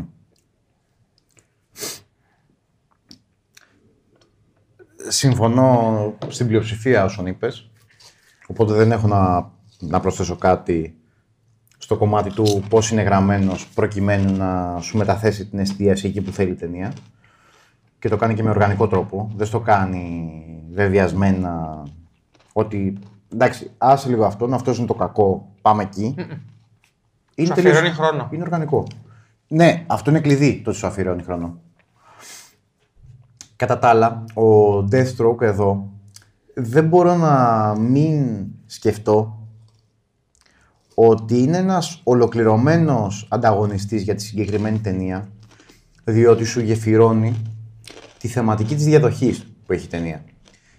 Με, με την ίδια έννοια όχι, δεν θα, πω, δεν θα το ξεκινήσω έτσι. Ο Deathstroke είναι ο, τον προορίζει σαν διάδοχο ο Ράζαλ Γκουλ και αυτό το λέει, είναι exposition στην ταινία αυτό. Ότι για εκεί προορίζεται. Αυτό εδώ έχουμε μια αντιπαραβολή σε σχέση με το καλό counterpart της ταινία. Καλό, τέλος πάντων. Α, όσο καλός είναι ο Damian Wayne. Καλό παιδί είναι μου. Είναι ο διάδοχος του Batman, αλλά παίζει και μια έξτρα ποστίτσα εδώ. Ότι γεφυρώνεται το καλό και το κακό μέσω του Damian Wayne. Γιατί ο Damian Wayne προορίζεται σαν διάδοχο του Batman, από ό,τι φαίνεται τελικά. Αλλά αρχικά προοριζόταν για διάδοχο του Ράζαλ Γκουλ. Οπότε έχεις έναν οργασμό διαδοχής σε αυτήν την ταινία, όπου έχεις τους δύο μεγάλους τύπους, τον Batman και τον Ράζαλ Γκουλ, οι οποίοι θα, δια, θα τους διαδεχτούν κάποιοι άλλοι. Και οι υποψήφιοι διάδοχοι είναι πάμπολοι. Έχεις τον Nightwing, ο οποίος είναι πάρα πολύ έμεσα διάδοχος ενός Batman με ένα δικό του τρόπο. Και δεν το θέλει κιόλας. Και δεν το θέλει. Παρ' όλα αυτά είναι διάδοχος. Ε, είναι εκεί, στη σπηλιά τη γυροφέρνει. Με πήρε ένα ποτάκι. ας Ε, πούμε. ναι. Κατα, Καταρχάς έχει πάρει τη λογική τη στολής. Δηλαδή έχει γίνει ο Batman, έχει γίνει ένας συνεργάτης του Batman. Ναι, ναι. Λειτουργεί σαν Batman αλλά με άλλο τρόπο. Α. Οπότε έχεις ένα διάδοχο λίγο μακρινό, λίγο πιο θολό. Έχεις το διάδοχο του Ράζαλ Γκουλ, τον άμεσο διάδοχο του Ράζαλ Γκουλ. Την όχι Τάλια, γιατί είναι και πατριάρχης, οπότε Είναι δεν γυναίκα προορίζει η Τάλια, καν την δεν κόρη του. Προορίζει τον, τον νούμερο ένα μαθητή του για διάδοχο, αλλά στο βάθος της σκέψης του έχει τον εγγονό του για διάδοχο. Ο οποίος εγγονός του γεφυρώνει το χάσμα των δύο μεγάλων κακών, οπότε συμπληρώνει τον κύκλο ότι ο Batman και ο Ράζαλ Γκουλ με κάποιο τρόπο συνδέονται. Και γεφυρώνει τα ζητήματα διαδοχής ο Damian Wayne και γι' αυτό είναι τόσο ταιριαστό το ότι ο Damian έρχεται αντιμέτωπος με τον. Slade. Το Slade. Διότι είναι αυτή η μάχη διαδοχής που τελικά αυτοί που πρέπει να βρεθούν αντιμέτωποι είναι οι τελικοί διάδοχοι των δύο βασικών πρωταγωνιστών. Σωστά. Με αυτή την έννοια θεωρώ ότι ο Deathstroke είναι ένας εξαιρετικά γραμμένος χαρακτήρας, τόσο θεματικά, γιατί έχει συνέπεια με τα θέματα της ταινίας, όσο και σαν αποτύπωση για τους λόγους που είπες. Διότι δαπανάει η ταινία χρόνο να τον παρουσιάσει, αλλά τον παρουσιάζει με τέτοιο τρόπο ώστε να μην μπορείς σε κανένα σημείο να ταυτιστείς μαζί του, ώστε συναισθηματικά να είσαι εκεί, αλλά πάντα να σε κρατάει στην, στην πλευρά που θέλει είναι φοβερός. Συν του ότι ε, α, όλο αυτό συνδυάζει με ένα coolness, δηλαδή για μένα είναι super cool αυτό το πράγμα που βλέπω. Η, η λιτότητα της μάσκας του ε, με το ένα μάτι το τυφλό και ότι είναι γαμημένος ninja. Είναι πολύ εργονομικός κακός. Η αλήθεια είναι. Εξαιρετικός και έχει κορμάρα. Τι; Δεν. Οκ. Ναι, έχει. Όντως έχει, αλλά τι; έχει κορμάρα. Οκ, έχει κορμά- Βασικά όλοι έχουν κορμάρα σε αυτή την ταινία, ρε μαλάκα. Ναι, εγώ του... Απλά εσύ τώρα σκέφτεσαι το μέλλον και λες ότι ένας εξιντάρης πατημένος ξέρω έχει κορμάρα. Ο Κώστας επενδύει, καταλάβει, είναι επενδυτής. Έτσι. Το οποίο μας πηγαίνει αναγκαστικά στη μεγάλη ατραξιόν της ταινίας. Εγώ θα τους θα τους πήγαινα μαζί αυτούς τους δύο. Ναι, μάλλον κι εγώ. Batman και Damien. Περισσότερο Είναι πιο πολύ ταινία του Damien παρά του Batman. Γι' αυτό περισσότερο, αλλά πάνε μαζί, όντως. Ε, Νομίζω ότι επειδή ρε παιδί μου είναι πρωταγωνιστής ο Damien, αλλά μ, μάλλον. Πρωταγωνιστής είναι ο Batman, αλλά ο ήρωας είναι ο, Ο Damien. ήρωας είναι ο Ντέιμιαν. Αυτουνού την ιστορία Α, βλέπουμε. αυ- ναι, ο Batman δεν έχει να δεχτεί και πολλά πράγματα. Δηλαδή με το που ε, του, του παίρνει περίπου 10 δευτερόλεπτα να, να αποδεχθεί ότι αυτός είναι όντως ο βιολογικός του γιος και μετά είναι σε φάση: Οκ, πρέπει να τον στρώσω. Ωραία, είναι ταγματάρχης μπαμπάς. Τέλεια. Ο Ντέμιεν είναι αυτός που πασχίζει ανάμεσα στις δύο κληρονομιές του, ας πούμε. Αυτός είναι που είναι ανάμεσα σε δύο κόσμους. Είναι ένα κακομαθημένο σκατόπεδο, αλλά ταυτόχρονα και σκληροτράχυλο. Οπότε αυτομάτως είναι σωστό και έξυπνο γράψιμο το ότι τον έχεις να θέλει 10 υπηρέτες, αλλά έχει, είναι ικανός να ανέβει στην κορφή ενός βουνού με το ένα χέρι, ας πούμε. Και να κολυμπήσει 10 μίλια στη θάλασσα. Αυτός και το μετά λέει- να πάει για μάχη. αυτός το αποδεικνύει μετά. Σου λέω το setup του, ας πούμε. Σωστά. Που μπαίνει στη σπηλιά και λέει ότι μόνο αυτόν έχει υπηρέτη, ας πούμε, μαλάκας. Αλλά σου έχει. Ε, κα- καπάκια σου λέει ρε παιδί μου αυτό που κατάφερε και μετά στο δείχνει κιόλας στην, ε, στη, στη μετάβαση τη δεύτερη στην τρίτη πράξη. Οπότε. Τι να πω για τον Damian Wayne. Ο Damian Wayne είναι η, η, η ελπίδα του Batman σαν concept. Διότι, οκ, θα πεις 100 εκατομμύρια ιστορίες με τον Bruce Wayne. Επειδή ο δυτικός, τα δυτικά κόμιξ δεν θα αφήσουν ένα πούστη χαρακτήρα να κηδευτεί, μία και καλή, το διαιωνίζουν. Οπότε αναγκαστικά υπάρχει μια αναζήτηση για φρεσκάδα. Ε, η φρεσκάδα είναι ο Damian Wayne. Δεν είναι ούτε ο Dick Grayson, είναι ένα, είναι ένα άτομο το οποίο μεγάλωσε. Είναι το τελευταίο άτομο που περιμένεις να γίνει ο Batman, ο Damien. Ομολογουμένως το βιολογικό σου το κάνει εύκολο να πεις ότι okay, αυτό μπορώ να τον δω να γίνεται ο Batman, ε, διότι εδώ σου κάνει μια παραδοχή ότι το αίμα κερδίζει στο τέλος της υπόθεσης, γιατί το αίμα είναι αυτό που δικαιολογεί την τελική μεταστροφή του Ρόμπιν. Αλλιώς δεν στέκει η τελική μεταστροφή του Ρόμπιν, εκεί Ναι, που εκεί λέει υπάρχει I ένα am μικρό- Robin. Υπάρχει, υπάρχει πρόβλημα εκεί. Συναισθηματικό. Ε, και λογικό στο I am Robin, αλλά συναισθηματικό ε, οπωσδήποτε. Οπότε, γυρνώντας τώρα στο κόνσεπτ που λέω ότι πολλές φορές φέρνουν τα παιδιά του ήρωα, το παιδί του ήρωα και λες τι φάση τώρα, που, ε, για- γιατί πρέπει να το δεχτώ εγώ αυτό σαν διάδοχο του ήρωα που αγαπάω και βλέπω τόσο καιρό ας πούμε.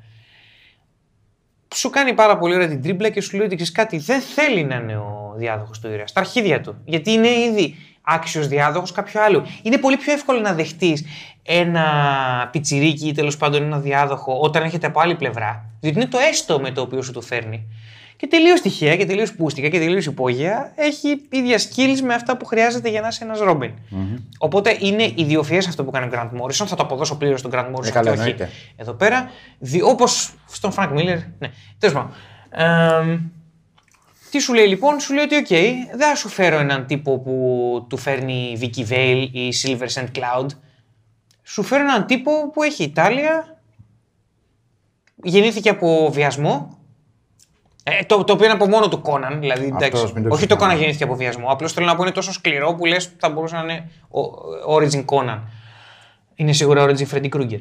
Αλλά μ, σου λέει ότι κοίταξε να δεις, όλα αυτά τα skills που δεν θέλεις να τα παραδεχτείς στον ε, διάδοχο του ήρωα, δεν θα τα δώσω στον διάδοχο του ήρωα, θα τα δώσω στον διάδοχο της αρχινέμεσης, που τυχαίνει να είναι και το αίμα του ήρωα. Και ξαφνικά σου έχει κάνει μια τρίμπλα, διότι όταν. Ρε παιδί μου, τα κόμιξ τα διαβάζουμε όταν είμαστε μικροί. Εντάξει. Υπό μία έννοια, είμαστε παιδιά, οι θαυμαστές πιτσιρίκια αυτού του ήρωα. Ακόμα και τώρα. Έχουμε μια παιδικότητα μέσα μας όταν θαυμάζουμε αυτόν τον ήρωα. Οπότε ξαφνικά έρχεται το παιδί του ήρωα και έρχεται να μας πάρει τη θέση που έχουμε εμείς, αυτή τη σχέση που έχουμε με τον ήρωα. Έρχεται λοιπόν ο Grant Morrison και σου λέει: Όχι, όχι, όχι. όχι δεν, δεν... Είναι γιος του Batman, αλλά είναι διάδοχος του Ραζαλ Γκουλ. Πρέπει να το κερδίσει αυτό. Αλλά τα skills είναι ήδη εκεί, γιατί είναι του Ραζαλ Γκουλ. Οπότε ξαφνικά δεν υπάρχει. δε- δεν υπάρχει κάποιο άλμα που πρέπει να κάνεις ψυχολογικά, συναισθηματικά, λογικά για να πεις ότι οκ, αυτός ο τύπος μπορεί κάποια μέρα να αναλάβει την κουκούλα. Το έχει, είναι αριστοτεχνικό αυτό το πράγμα. Και ταυτόχρονα το πιτσιρίκι αυτό καλείται να πάει ενάντια σε όσα ξέρει 10 χρόνια τώρα. Να, εγκα... δε- πα, πατώντας πάνω σε αυτό που πες για την Τάλια και όλες, να, εγκα... να, να, να ξεκολλήσει από τη μάνα του και να μπλέξει με έναν τύπο που δεν του λέει και πάρα πολλά, ας πούμε. Που έχει έναν butler που του λέει ακόμα λιγότερα και έχει και έναν μαλάκα κολλητό που... Τι, τι είσαι εσύ, τι φάση, ποια είναι η φάση σου; Όλα αυτά ενώ ξέρει ότι ο τύπος προορίζεται για μεγαλεία και καλείται να επαναπροσδιορίσει το τι είναι μεγαλείο. Και πηγαίνει από το μεγαλείο του τίτλου στο μεγαλείο ψυχής σε τεράστια εισαγωγικά και διαχειριστικά αυτό που έχει να προσφέρει ο Batman στην ευγενή του σταυροφορία. Γιατί αυτό συμβαίνει εδώ πέρα. Λέει I am Robin. Το οποίο σημαίνει ότι παίρνει τη σταυροφορία με άλλο τρόπο. Για αρχή. Οκ. Ε, εντάξει, το πόσο μεγαλειώδες είναι το πώς εισάγεται ένας νέος Ρόμπιν είναι με αφήνει απλά έκθαμβο. Και θα συμφωνήσω εδώ ότι τα εύσημα πρέπει να πάνε ακέραια στον Grant Morrison. Θα του δοθεί ένα βραβιάκι, Καλά, ο τύπος είναι... Παιδιά, υπάρχει... Συγγνώμη, υπάρχει μ, ένα podcast. Το, Batman on Fa- ε, το Fatman on Batman του Kevin Smith. Τότε που ήταν ακόμα Fatman όντως. εμ, που έχει καλέσει τον Grant Morrison. Ψάξτε, βρείτε το στο YouTube. Δεν έχει καν εικόνα. Δεν χρειάζεται καν να το δείτε, όπως εμάς. Εμ, και, και- και απλά ακούστε το. Είναι ο Grant Morrison ο οποίος μιλάει. Έχουν σκάσει, έχουν σκάσει 100 μπάφους, ξέρω εγώ. Έχουν κλάσει και οι δύο. Στο αίμα του Grant Morrison ούτως ή άλλως μαζί στι φλέβε του δεν τρέχει αίμα, τρέχει LSD. Και απλά είναι από τα πιο ενδιαφέροντα, από τις πιο ενδιαφέρουσες κουβέντες που έχω ακούσει στη ζωή μου, όχι για κόμιξ. Όχι για ταινίες, όχι για υπερήρωες. Γενικότερα. Κάντε μια χάρη στον εαυτό σας, άμα σας ενδιαφέρει στο και λίγο, ας πούμε, ο κόσμος των κόμιξ, θα είναι ένα πορτάκι για άλλα πράγματα. Συγγνώμη. Εδώ λοιπόν υπάρχουν κάποια κλειδιά που δυστυχώς και δεν ξέρω αν μπορώ να το καταλογίσω στην ταινία αυτό δεν παρουσιάζονται τόσο εύγλωτα στην ταινία. Έλεγε όσο βλέπαμε το βίντεο και ήταν ε, κάτι που, ήθελα, που είχα στο νου μου πριν να σου πω γιατί αξίζει να αναφερθεί και όχι μόνο στο σχολιασμό της ταινίας, αλλά και στη συζήτηση. Ήθελα πριν να σου ζητήσω άμα ήθελες να πεις λίγο περισσότερα πράγματα για το αρχικό όραμα του, του Morrison, για το πώς ο Damian Wayne στην πραγματικότητα συμβολίζει το πώς η σκατήλα της αντιπαράθεσης των γονιών κληροδοτείται στο παιδί. Οπότε με αυτό που λέω είναι ένα, μια έμεση προτροπή να το κάνεις λίγο άμα θες αυτό. Αλλά και είναι και αυτό που είπες πριν, είναι και μια πάσα για εμένα να επισημάνω λίγο δύο-τρία στοιχεία σε σχέση με το χαρακτήρα του Damian Wayne. Το ένα είναι ότι δεν είναι καθόλου αμεληταίο το γεγονός ότι ο Damian Wayne εδώ είναι ένα παιδί το οποίο προκύπτει από βιασμό πρακτικά. Είναι ένας αντίστροφος βιασμός σε σχέση με αυτά που γνωρίζουμε, γιατί ο βιασμός προκύπτει συνήθως εις βάρος της γυναίκας. Εδώ θα, θα επιλέξω να το, να το ξεχάσω λίγα και αυτό. Ποιο φίλο ε, έχει εκμεταλλευτεί τι.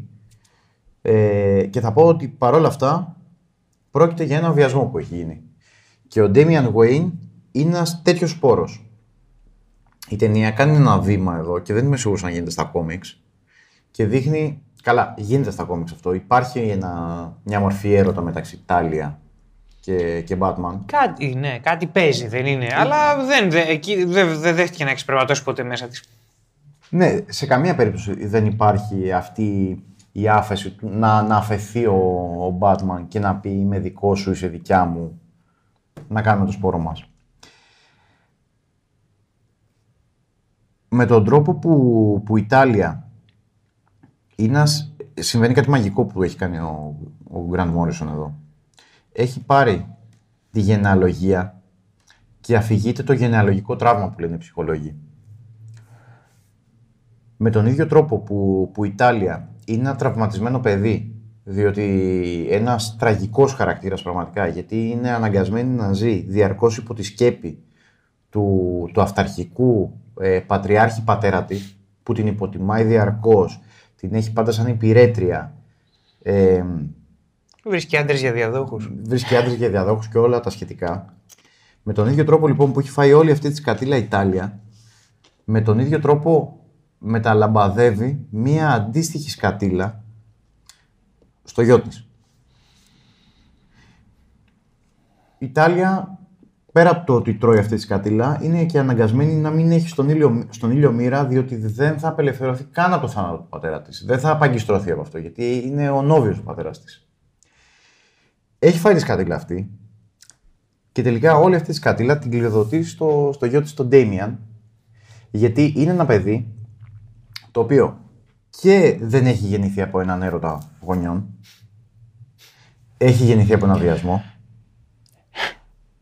και είναι αναγκασμένος αυτό το παιδί να μεγαλώσει με ένα παππού, ο οποίος είναι αυτός ο περίεργος τύπος, ο μαλάκας, ο Φεουδάρχης Πατριάρχης. Τώρα, τώρα είσαι μη επίοικης. Του, τώρα είσαι σωστός. Του 14ου αιώνα.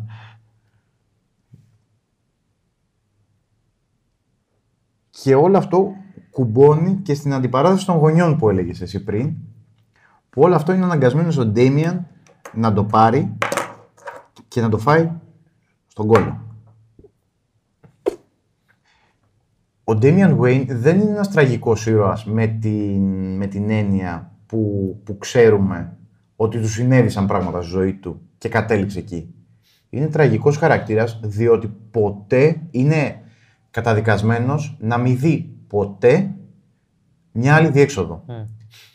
Έχει ένα πεπρωμένο το οποίο είναι γραμμένο σε ένα δισκάκι, έχει μπει στον εγκεφαλό του και αυτό αν το διαγράψεις, θα διαγραφεί ο ίδιος ο εγκεφαλός του. Δεν υπάρχει άλλη λύση για τον Damian Wayne. Πρέπει να γίνει ένας προβληματικός τύπος.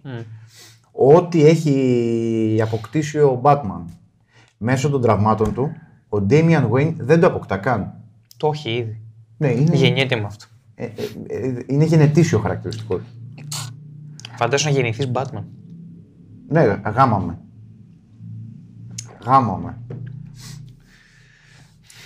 Αυτό η ταινία ε, το δίνει αρκετά καλά κατά τη γνώμη μου. Απλά για να το νιώσεις καλά πρέπει να έχεις και δύο-τρεις πληροφορίες ακόμα που δεν τι δίνει η ταινία. Mm. Αλλά το, το δίνει αρκετά καλά στο βαθμό που, που μπορεί βάσει του, της έκτασης του σενάριου που διαθέτει. Οπότε, ο Damian Wayne εδώ νομίζω ότι εξυπηρετεί και ένα τε- μια τέτοια τραγικότητα σε σχέση με όλο το βιασμό Mm. που, τε- που τελικά αποτυπώνεται σαν βιασμός της παιδικής του ψυχής. Και αυτό φαίνεται από το γεγονός ότι δεν περνάει ποτέ παιδική ηλικία. Δεν έχει παιδική ηλικία. Το γεγονός ότι ο Bruce Wayne της στερήθηκε από ένα σημείο και μετά, αυτό δίνει στον Damian Wayne από την αρχή.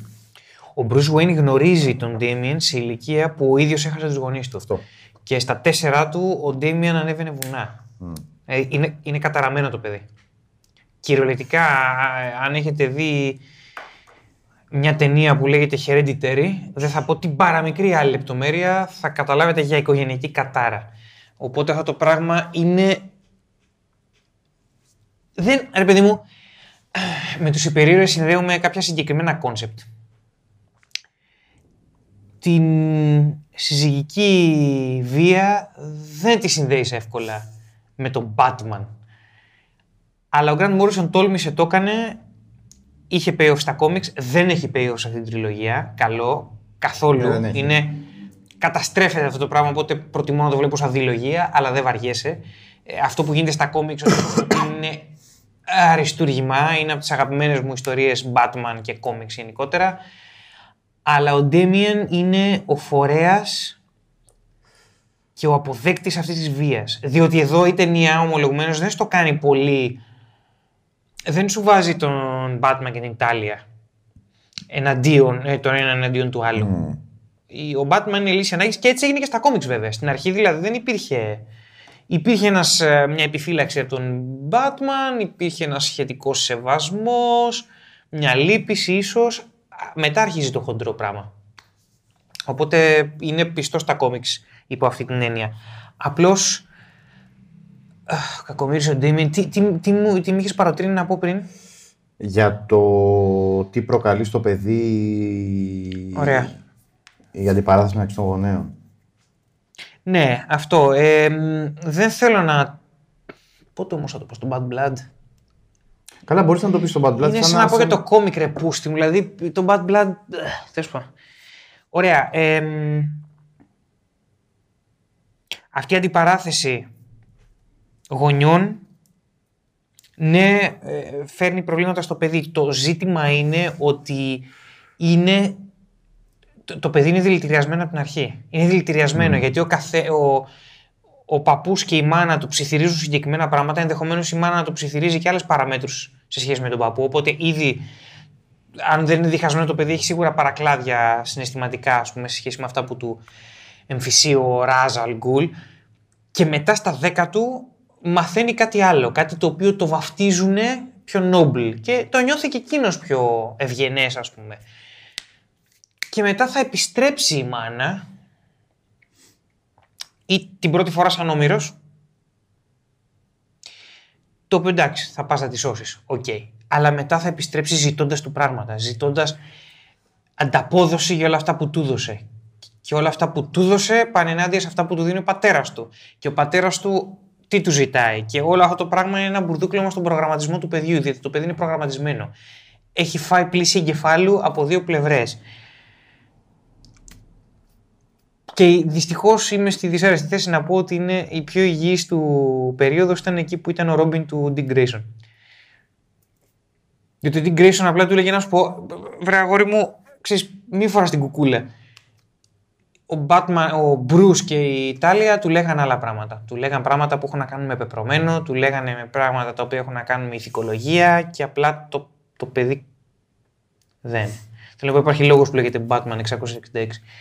Όταν γίνεται Batman σε ένα άλλο σύμπαν. Η αλήθεια είναι ότι το όποιο high, high concept της ταινίας μπορώ να δω είναι αυτό, διότι κακά τα ψέματα. Όσο... Το τραβάμε λίγο από τον κόλλο μας, βέβαια. Έτσι, αυτό. Το τραβάμε η, λίγο ταινία, από τον η ταινία κόλλο δεν δίνει μας. Η τυράκι. ταινία γι' δεν αυτό. το δίνει τόσο πολύ αυτό. Απλά το, γι' αυτό είπα το όποιο high concept, γιατί απλά το, δεν το εξερευνά, το, το γλύφει λίγο η ταινία αυτό. Φαντάζομαι τα comics το δίνουν παραπάνω. Πολύ καλύτερα. Ε, τώρα ε, μ, το παρατραβάω λίγο και προκαλώ την τύχη μας ε, ε, και επιφυλάσσομαι να κρατήσω την πλήρη μου, το πλήρες εύρος της άποψής μου άμα κάνουμε εκπομπή πάνω στα κόμιξ που αφορούν σε αυτό. Διότι πραγματικά θέλω να πιάσω καρέ ή όταν βρούμε το φορμάτ αυτού του πράγματος θέλω να πιάσουμε καρέ, θέλω να πιάσουμε την ιστορία και να, και να μιλήσω πάνω σε αυτά. Διότι η ταινία δεν μου δίνει πολλά πράγματα και δεν είναι ο σκοπός της να μου δώσει. Δεν είναι. Οπότε α- αυτή τη στιγμή απλά πιάνουμε, κάνουμε μέτα τελείως για τον Damien. Αλλά είναι τόσο, είναι τόσο γαμμένα καλός χαρακτήρας. Απλά όπως και να το κάνεις, ούτως ή άλλως λόγω setup και μόνο, είναι ένα, είναι ένα δεκάχρονο παιδί το οποίο μεταπηδά από τη λεγιώνα των δολοφόνων σε ένα μασκοφόρο εκδικητή που το βάζει στην πρώτη γραμμή της μάχης. Ένα παιδί το οποίο σε ηλικία 10 χρονών η, η πρώτη του, όχι η πρώτη του, αλλά η τέταρτη εμφάνισή του, το τέταρτο πλάνο του, πέμπτο, οτιδήποτε, μέσα στην ταινία είναι να δολοφονεί κόσμο ε, και το κάνει χωρίς κανένα ίχνος ε, μεταμέλειας ή αυτοσυγκράτησης. Οπότε ένα, ένα πάρα πολύ είναι τόσο εδώ μικρό τυράκι στο δίνει η ταινία για να σου δείξει ότι είναι άρρωστο. Το οποίο, και εδώ έρχεται το μέτα, έχει να κάνει και λίγο με το κατά πόσο όλα αυτά τα τραύματα που αναπτύσσουμε σαν ενήλικες προκύπτουν από την οικογενειακή μας ζωή και το πόσο διτά μηνύματα παίρνουμε από τους γονείς μας, πόσο κακοποίηση δεχόμαστε από αυτό που λέμε πυρηνική οικογένεια και όλα αυτά τα αναπαράγουμε και τελικά τα, τα μεταλαμπαδεύουμε και κάνουμε τον κόσμο λίγο χειρότερο. Α, απλά Και το, ανθρώπινο τον δεν ξέρω. προχωράμε και ό,τι βγει δεν είναι τέτοια. Ε, αυτό μια ψηλομεγάλη παρένθεση. Ε, Να πω κάτι, ένα πολύ σημαντικό στοιχείο του, της ιστορίας που δουλεύει και στο κόμικ και εδώ είναι ότι δεν είναι ότι ο Batman τον βάζει στην πρώτη γραμμή πυρός. Ο Batman προτίθεται να το βάλει στην πρώτη γραμμή πυρός. Ο, ο, ο, ο Damien ήδη προτρέχει, ήδη τον έχει προλάβει τον Batman, το οποίο είναι πολύ σημαντικό για τη σχέση τους, διότι γι' αυτό διαφέρει από όλους τους άλλους Robin. Ο πιο αρχιδάτος Robin, ας πούμε, ο Jason, έγινε Robin διότι πήρε την πρωτοβουλία να κλέψει τον Batmobile. Αλλά αυτός εδώ πάει να κάνει τη δουλειά του Batman μόνιμη. Δηλαδή να σφάξει κόσμο. Αυτό από μόνο του αλλάζει τη δυναμική τους. Και αυτό από μόνο του κάνει τη σχέση άρρωστη από την ανάποδη. Οκ. Ο Damian δίνει την αρρώστια που προτίθεται να δώσει ο Batman, απλά δεν προλαβαίνει. Γιατί είναι γιος του μπαμπά του και είναι μπροστά. Γιατί είναι η επόμενη γενιά. Γαμάει ο Damien, λέμε. Γαμ, γαμάει. είναι θεός ο Ντίμιον. Επίσης, πρέπει να σχολιάσω και να το δώσω στην ταινία αυτό, το πώς μεταχειρίζεται τον Ντέμιαν σαν χαρακτήρα ο οποίος προσεγγίζει τις καταστάσεις με στρατηγική. Τι εννοώ; Όταν γνωρίζει τον, τον πατέρα του, ο Ντέμιαν, η δεύτερη του ατάκα είναι ότι σε περίμενα ψηλότερο. Στη συνέχεια πηγαίνει στην Μπατ Σπηλιά, ε, κοροϊδεύει τον Άλφρεντ για το επώνυμό του. Ε, αναρωτιέται αν είναι ο μόνος υπηρέτης που έχει, υποτιμάει τα πάντα, κάνει έλεγχο της σπηλιάς, ε, κάνει εποπτεία και ρωτάει τον πατέρα του τι γίνεται εδώ πέρα.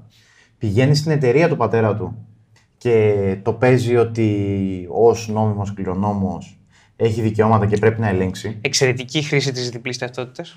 Βλάκα Damien. ναι. Όλα αυτά δεν μπορώ να μην σκεφτώ ότι είναι κάτι παραπάνω από ένα λαζονικό παιδί το οποίο νομίζει ότι τα έχει όλα. Δεν λέω ότι δεν υπάρχει. Υπάρχει και το αλαζονικό παιδί που τα θέλει όλα και μεγάλωσε με έναν τρόπο ότι ο κόσμος του ανήκει. Νιώθω όμως και συναισθηματικά μου βγαίνει πάρα πολύ αυτό ότι ο Damian Wade ταυτόχρονα έχει μεγαλώσει με τρόπο τέτοιο ώστε να πρέπει διαρκώς να αποδεικνύει ποιος είναι το top dog. Οτιδήποτε κάνει με όλους τους χαρακτήρες που αλληλεπιδρά και γνωρίζει μέσα στην ταινία που δεν τους γνωρίζει από πριν, οτιδήποτε κάνει, το κάνει για να τους βάλει στη θέση τους. για να διατηρήσει το αλφα στάτους που του είπαν ότι πρέπει πάντα να έχει, είναι Ναι. ανταγωνιστικός. Είναι ο αρχηγός όλων. Γι' αυτό είναι συμπαθής, γιατί ξέρεις από πού προέρχεται όλο Σωστά. αυτό το τσογλανίσιο. Αν, αν απλά εμφανιζόταν, δηλαδή αν η πρώτη σκηνή της ταινίας ήταν η, η Τάλια στη βάρκα με το ξόβιζο και το ξόπλατο και έλεγε Αυτός είναι ο γιος σου και άρχιζε το πιτσιρίκι, χωρίς την. Χωρίς τη σκηνή πραξικοπήματος, ε, θα ήταν μαλακισμένο. Καλά, τελείως. Ναι, ναι, ναι. Ε, μα, ψέματα. Είναι μαλακισμένο. Θα ήταν αντιπαθές. Δεν είναι αντιπαθή γιατί το βλέπεις ποιος είναι ο παππούς του και πώς μεγάλωσε, που ζει, ποια είναι η καθημερινότητα του, έστω γιατί βλέπεις για δευτερόλεπτα. Αυτή είναι πολύ ωραία ισορροπία που κρατάει η ταινία.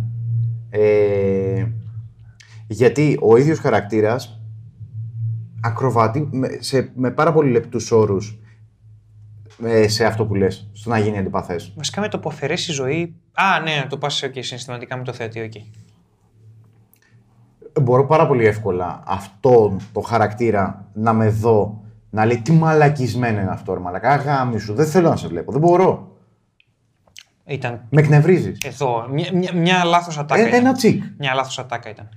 Αλλά δεν, τη- δεν, δεν περνάει ποτέ αυτό το Καλά, όποτε να σου πω, όποτε λέει καφρίλε, από το να έχουν ένα, από το να το έγραφε κάποιος που πάει να μιμηθεί το πώς μιλάνε τα παιδιά, να προσπαθήσει να καταλάβει πώς μιλάνε τα παιδιά και να το μεταφέρει σε Batman, ο τύπος έγραψε ένα βάρβαρο να μιλάει.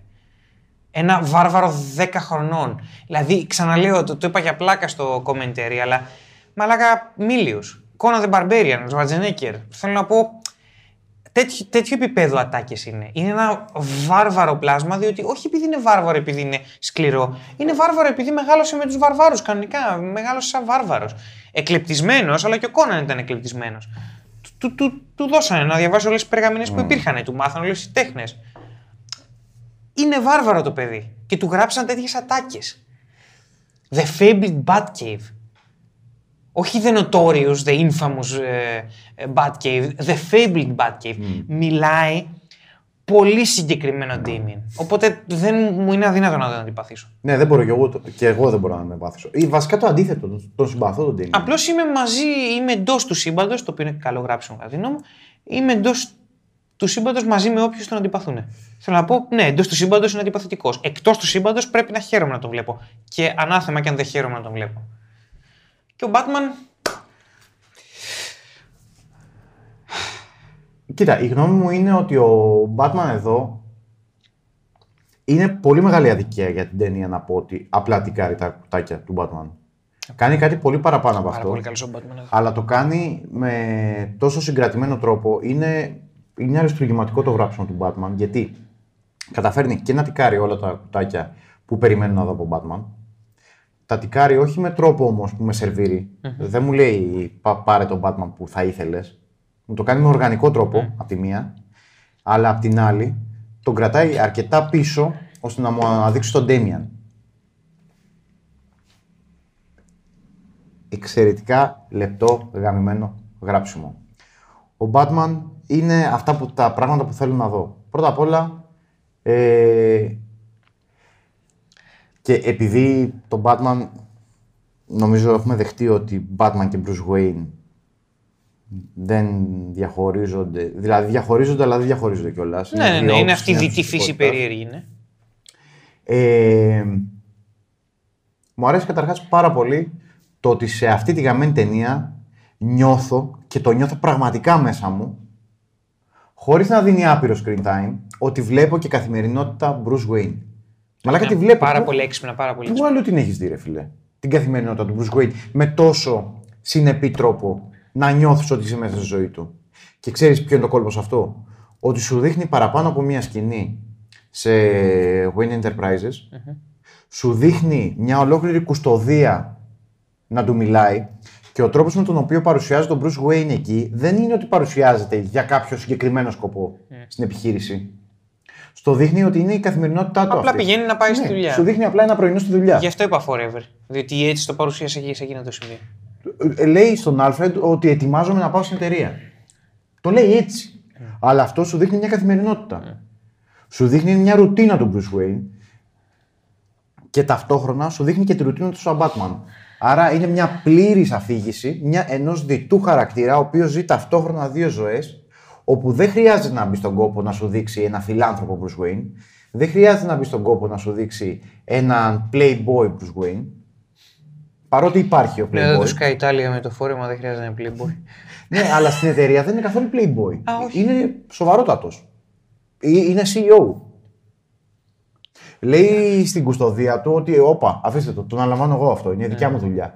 Δεν μπαίνει στον κόπο να πει μαλακίες, να φανφάρες, ψέματα. Είναι ένα σοβαρό CEO. Ναι, εκεί. Οπότε με πείθει σαν χαρακτήρας πλήρως, διότι με, βάζει, με εντάσσει στα πλαίσια της ζωής του. Εκεί. Και είμαι μαζί του. εκεί. Το, το ένα κομμάτι είναι αυτό για τον Batman.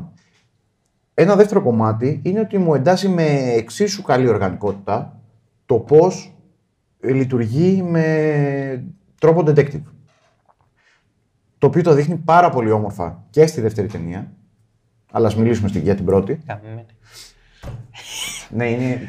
Τέλος πάντων. Εντάξει, έχει δίκιο, αλλά ταυτόχρονα γαμμένη. Ελατρεύω τον Batman εναντίον Robin. Όχι, δεν είναι αυτό. Εννοώ ότι όντως υπάρχει μια εξέλιξη της ιστορίας και καταλαβαίνω ότι θες να πας εκεί, αλλά. Ε, είναι, είναι, είναι ένας πολύ καλός detective και στο παρουσιάζει χωρίς να σου ζαλίζει τα αρχίδια, χωρίς να ε, δείχνει αιμονή για τον καλύτερο detective του κόσμου. Σου δείχνει απλά την Ναι, αυτό καθημερινότητά είναι του. αρκετά σημαντικό. Ναι, ότι η καθημερινότητά του έχει και ένα detectivistικό στοιχείο. Τι να κάνουμε. Το έχει αυτό. Δεν στο ταΐζεις στο στόμα, δεν στο μπουκώνεις στο λάριγκα, δεν στο σπρώχνεις στο στομάχι. Wow, μόλις είπες τα τρία. Η διαδικασία της. wow. Ε, είναι ένας πολύ έξυπνος τύπος και είναι και αρρωστάκι. Κοίτα, η σκληρότητα που βγάζει σαν Batman είναι απολύτως σωστή και συνεπής για να κουμπώσει με τη σκληρότητα που δείχνει σαν Bat πατέρας. Με την έννοια ότι Sorry, μικρή παρένθεση, sorry που σε διακόπτω. Μιας και είπες για σκληρότητα. ε, τον Κροκ που του κόβει τη γαμμένη ουρά. Το είναι αυτό. Αχ, Α. το είπες αυτό και με αποσυντονίζεις τώρα γιατί θα ήθελα να πω και αυτό. Αλλά θέλω να πω όταν μιλάς για σκληρότητα ότι στη φάση που έχει εκνευριστεί με τον Ντέμιαν Mm. Και σηκώνεται και σπρώχνει την καρέκλα στην άκρη, το τη θυμάσαι σκηνή. Ναι, τη θυμάμαι. Ε, σκλήρινα. Και χαίρομαι που δεν το πρόσεξα. Ήθελα να με πάρει. δεν θα σε έπαιρνε ποτέ κανένας. Λοιπόν, κοίταξε. ε, αυτό ότι η σκληρότητα που δείχνει σαν Batman, όπως τον έχεις να πλακώνει τον Killer Croc, ψυχρός καριόλης τελείως, είναι σε φάση θα κάνω ή θα απόψε για αποστολή. Δεν, δεν θέλω πολλά πολλά. Είναι λίτο και απέριτο Batman. Ε, δένει πλήρως με το πόσο ψύχραιμα παίρνει την έλευση του Damian. Όταν Ισχύει. το πρώτο πράγμα που κάνει όταν του λέει η Τάλια ότι είναι γιος σου, λέει λες ψέματα. Χέσε με. Έχω, έχει δει αυτός ο Batman σχέδια υπερκακών στην πούτσα του όλα. Αλλά το δέχεται, το καταλαβαίνει, ξέρει πότε η Τάλια θα του πει ψέματα και πότε όχι, οπότε το δέχεται. Το επόμενο πράγμα που έχει να κάνει είναι: Ωραία, για να σε ζυγίσω λίγο εσένα πιτσιρίκο. Είσαι μαλάκας. Οκ. Ωραία. Επίσης είσαι δολοφόνο. Τι, κα- τι κάνουμε τους δολοφόνους, τους αλλάζουμε. Α, αυτό τους κάνουμε. Ο Batman αυτό κάνει. Ε, Σε φάση θα, θα βρει μια ευκαιρία να προσπαθήσει να αλλάξει, να αντιστρέψει την κατάσταση. Αυτή είναι η αρρώστια του. Έχει μια πάρα πολύ αν- ε, ενδιαφέρουσα αντίφαση εδώ πέρα. Έχει μια αναγνώριση της πραγματικότητας. Ο Batman αναγνωρίζει την πραγματικότητα και σου λέει ότι κοίταξε να δεις, αυτά είναι τα δεδομένα μου, αυτός είναι ο γιος μου, η Τάλια έκανε αυτό που έκανε, γάμω το φελέκι της, θα δω τι θα κάνω με αυτήν και πρέπει να αντιμετωπίσω την κατάσταση με βάση τα δεδομένα που έχω. Είναι μια, μια πολύ ψυχρή, αλλά όχι με την κακή έννοια, προσέγγιση. Είναι προσεγμένη. Το άρρωστο της υπόθεσης και το, ε, η αντίφαση του Batman είναι ότι είναι η δική του πραγματικότητα. Έχει πλήρη επίγνωση της δικής του πραγματικότητας. Δηλαδή, όταν βλέπεις αυτό το πιτσιρίκι, δεν πας να το ενδυναμώσεις να γίνει Ρόμπιν. Προσπαθείς να το βγάλεις, αλλά αυτό είναι ο Batman, το έχουμε πει. Οπότε έχει αυτό το πράγμα ότι, ότι είναι ψύχραιμος επειδή μπορεί να δει μέσα στο πιτσιρίκι τη δική του πραγματικότητα και, και το αντιμετωπίζει αντίστοιχα. Και λέω, οκ, πόσο πατρικό είναι αυτό. Ναι. Πόσο κατευθείαν πατρικό είναι αυτό, απλά ε, κομμένο ραμμένο στο τι είναι ο Batman, ας πούμε, στον κόσμο του Batman. Και γι' αυτό είναι απόλυτα ταιριαστό γράψιμο. Έτσι κάνει τον Batman πατέρα. Ε, δεν τον κάνεις αλλιώς τον Batman πατέρα. Και λέω, Ναι, μπορώ να σε δώσω αυτό το ρόλο. Μπορώ να σε δω διότι δεν είσαι ο τύπος που. Καλά, προφανώς προφανώς δεν θα είχαμε αστείωτητες τύπου. Πάμε να φάμε μαλλί της γριάς μαζί ή να παίξουμε baseball και τις μαλακίες. Αμερικάνικες. Το πάω στην Αμερική γιατί είναι Αμερικάνος ήρωας ο Στο δεύτερο Batman. γίνεται κάτι. Τι; τέτοιο. Στο δεύτερο γίνεται κάτι. Μιλάω για τρόπο ε, πρώτης σύνδεσης. Ναι, οκ. Το εύκολο. Το δε, ε, μετά, πρόσληψη, ναι. μετά τα τρώω γιατί είναι κομμάτι καθημερινότητας. Ναι, ναι, ναι, Αλλά το να γνωρίσεις τον άλλο δεν είναι κομμάτι καθημερινότητας. Οπότε από το να κάνεις φτηνά κολπάκια και τέτοια λες: Ωραία. Σε ζυγίζω, είσαι αυτός, σε πετάω στον Άλφρεντ. Γιατί, γιατί είσαι εγώ. Ε, Εμένα με ανέλαβε ο Άλφρεντ και μια χαρά βγήκα, λέει εκείνος, γιατί αυτή είναι η πραγματικότητά του. Οπότε και εσύ μια χαρά θα γίνεις. Φυσικά, αστάθμιτοι παράγοντες, ίσον δράμα, ίσον καλογράψιμο. Λοιπόν, οπότε ο Batman έχει βρει το μάστορά του εδώ πέρα με τον καλύτερο δυνατό τρόπο. Είναι ένα πιτσιρίκι το οποίο είναι όριμο για τα χρόνια του, αλλά δεν είναι ούτε εδώ το κλισέ το χολιγουντιανό ότι είναι όριμο για τα χρόνια του με έναν τρόπο που το παιδί λέει την ακριβώς κατάλληλη ατάκα ώστε να προωθηθεί η πλοκή ή να αλλάξει ο χαρακτήρας του ήρωα. Ναι, είναι flawed. Όλοι είναι flawed. Αλλά ε, ο Batman, το flow του είναι ότι συνομιλεί με τον Damien. Και τον μπάζει στον κόσμο του από το πρώτο δευτερόλεπτο. Οπότε αυτό. Είναι, είναι πολύ ωραία η θέση στην οποία έρχεται ο Batman εδώ πέρα. Μια θέση που δεν βλέπουμε συχνά έως καθόλου. Και χαίρομαι που την έθιξαν γιατί πώς είναι ο μπαμπάς Batman; Είναι ένα ενδιαφέρον ερώτημα. Είναι ένα ενδιαφέρον ερώτημα. Δηλαδή, είναι ένα ερώτημα το οποίο σωστά φοβάται κάποιος να θέσει και σωστά φοβάται κάποιος να, να το απαντηθεί. Αλλά ορίστε, έχουμε μια απάντηση και είναι μια χαρά απάντηση. Αυτός είναι ο Batman μπαμπάς. Ναι, ισχύει. Έχουμε ωραίο Batman. Κακά το ξαναδώ. Έχουμε πολύ ωραίο Batman. Θέλω να πω, μου άρεσε πάρα πολύ η σκληρότητά του. Μου άρεσε ότι μπορώ να καταλάβω ότι αυτός είναι ένας σαραντάρι Batman και μπορώ να δω αυτό το Batman. Ε, εντάξει, προφανώς τα continuity είναι τελείως διαφορετικά. Μπορώ να δω ένα τέτοιο Batman να, είναι, να γίνεται του Frank Miller. Ναι, κι εγώ. Είναι στο δρόμο του, ρε παιδί μου. Είναι στο δρόμο του. Κι εγώ. Απλά αυτό που μου αρέσει πολύ με αυτό το Batman είναι το, το γεγονός ότι είναι ταυτόχρονα. Αν τον συναντήσεις μία μέρα. Έχεις... Sorry, αλλάζω λιγάκι τη, τη, τη ροή. Ε, έχεις ακούσει για τους λεγόμενους π.χ. Του, τους χρήστες, τους χρόνους χρήστες ναρκωτικών; Υπάρχουν οι λεγόμενοι λειτουργικοί χρήστες ή ας πούμε σε ψυχοπάθειες, οι λεγόμενοι λειτουργικά καταθλιπτικοί. Είναι αυτοί οι τύποι που έχουν μία ασθένεια, είτε αυτή είναι η εξάρτηση από ουσίες, είτε είναι μια μορφή ψυχοπαθολογίας. Ωραία. Οι οποίοι όμως είναι λειτουργικοί στην καθημερινότητά τους, οι οποίοι είναι οι πιο επικίνδυνοι. Είναι λειτουργικοί με την έννοια ότι μπορούν να φέρουν εις πέρας τις υποχρεώσεις που έχουν να κάνουν σε, Μέσα στη day, μέρα. σε day-to-day λειτουργίες, αλλά παρόλα αυτά πάσχουν ταυτόχρονα. Οι οποίοι είναι οι πιο επικίνδυνοι τύποι. Ή πιο λεπτή να αντιμετωπίσει. Να... Για τον εαυτό τους βασικά. Ναι. Με την έννοια ότι όταν είσαι λειτουργικός, δεν μπορείς να δεις ένα πρόβλημα τόσο πολύ στη μούρη σου. Και επειδή έχεις αυτή τη δυσλειτουργία η οποία συνήθως έχει μια αυτοκαταστροφή, τελικά δεν θα σου χτυπήσουν καμπανάκια που χρειάζονται προκειμένου να μπει σε διαδικασία να λύσεις το ζήτημά σου. Γιατί εντάσσεσαι τόσο οργανικά. κατά Ναι, τα άλλα. γιατί λειτουργείς, ρε παιδί μου. Δεν, δεν αποζητάς βοήθεια. Ε. Δεν απευθύνεσαι κάπου. Ο Batman σε αυτή την ταινία μου δίνει αυτή την εντύπωση, ο Bruce Wayne. Ότι είναι αρκετά λειτουργικός στο day to day. Δηλαδή, αν τον γνώριζα τον Bruce Wayne, θα έλεγα: Οκ, είναι ένας τύπος με τον οποίο θα μπορούσα να πιω και ένα ποτό, ένα καφέ. Αλλά σε βάθος, αν τον δεις βραχυπρόθεσμα είναι λειτουργικός, αν τον δεις μεσομακροπρόθεσμα, λες μαλάκα τι, τι, Τι φάση. φάση είναι. Ναι. Και μου δίνει ακριβώς αυτή την εντύπωση ο, ο Batman εδώ. Και είναι πολύ τρομακτικό αυτό για αυτό που θα μεταλαμπαδεύσει στο γιο του. Ναι, γιατί ω μπαμπάς το να είσαι λειτουργικός. Ναι, το να είσαι δυσλειτουργικά λειτουργικός είναι μεγάλο γαμίση. Και έχει και ένα μεγάλο ενδιαφέρον, και νομίζω είναι ένα από τα τελευταία πράγματα που έχω να πω. Ε, έχει ένα πολύ μεγάλο ενδιαφέρον, μια αντιπαραβολή που τίθεται λίγο φυσικά στην ταινια Βέβαια, τίθεται και με expositional τρόπο και τίθεται και στην επόμενη ταινία. Το γεγονός ότι μας εμφανίζει τον Bruce Wayne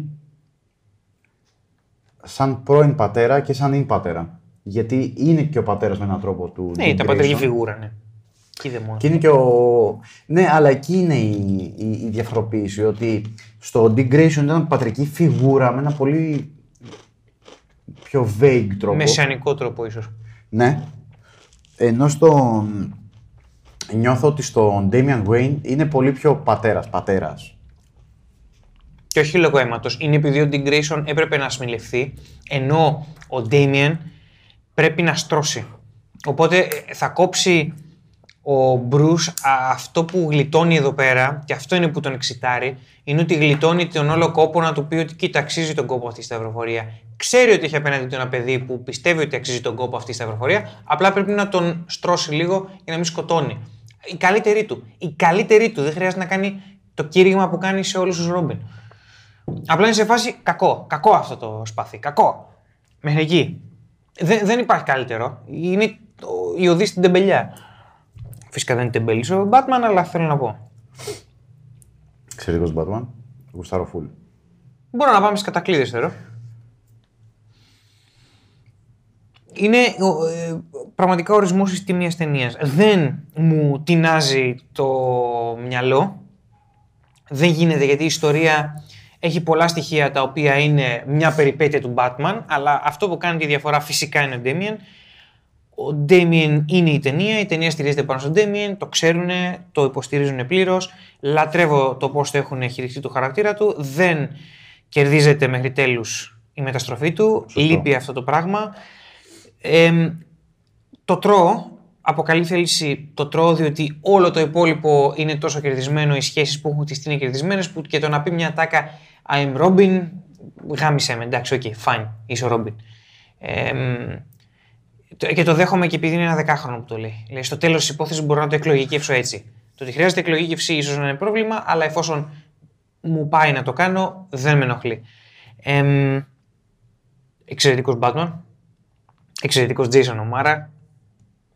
Ε, και είναι ένα πολύ ωραίο στήσιμο ιστορίας, το πρώτο κομμάτι μιας ιστορίας,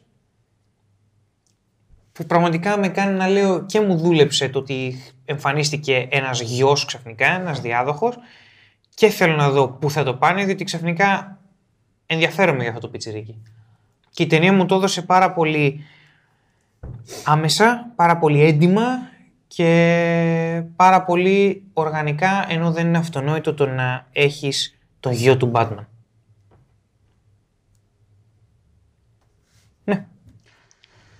Ε, ωραία. Η δική μου η κατακλείδα λοιπόν είναι ότι είναι το πρώτο μέρος ε, μια σειρά ταινιών που είναι σίγουρα από τις αγαπημένες μου. Μια, θυμάμαι ότι μια περίοδο, τουλάχιστον το κόμπο πρώτου και δεύτερου, το τρίτο δυστυχώς είναι αρκετά κακό. Yep.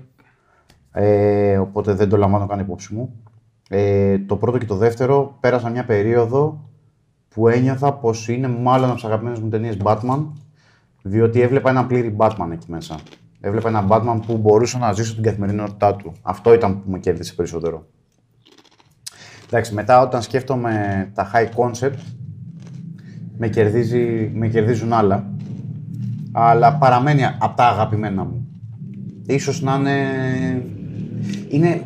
Νομίζω ότι είναι σίγουρα στα top 3 σαν δηλογία.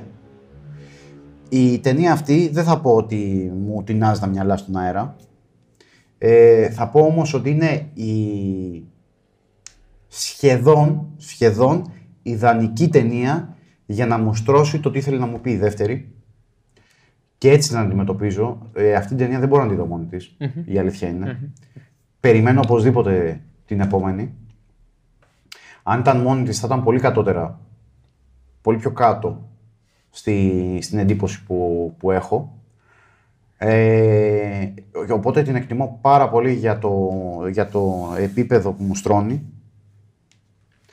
ε, για, το, για το τι με προετοιμάζει, το πώς μου εισάγει τους χαρακτήρες, ε, το τι μου λέει, πόσο συνέπεια έχει, πόσο τίμια είναι, πόσο δεμένη είναι, πόσο δένουν όλα μεταξύ τους. Αυτό που έλεγες και εσύ πριν, σε σχέση με το ότι που έλεγες εσύ.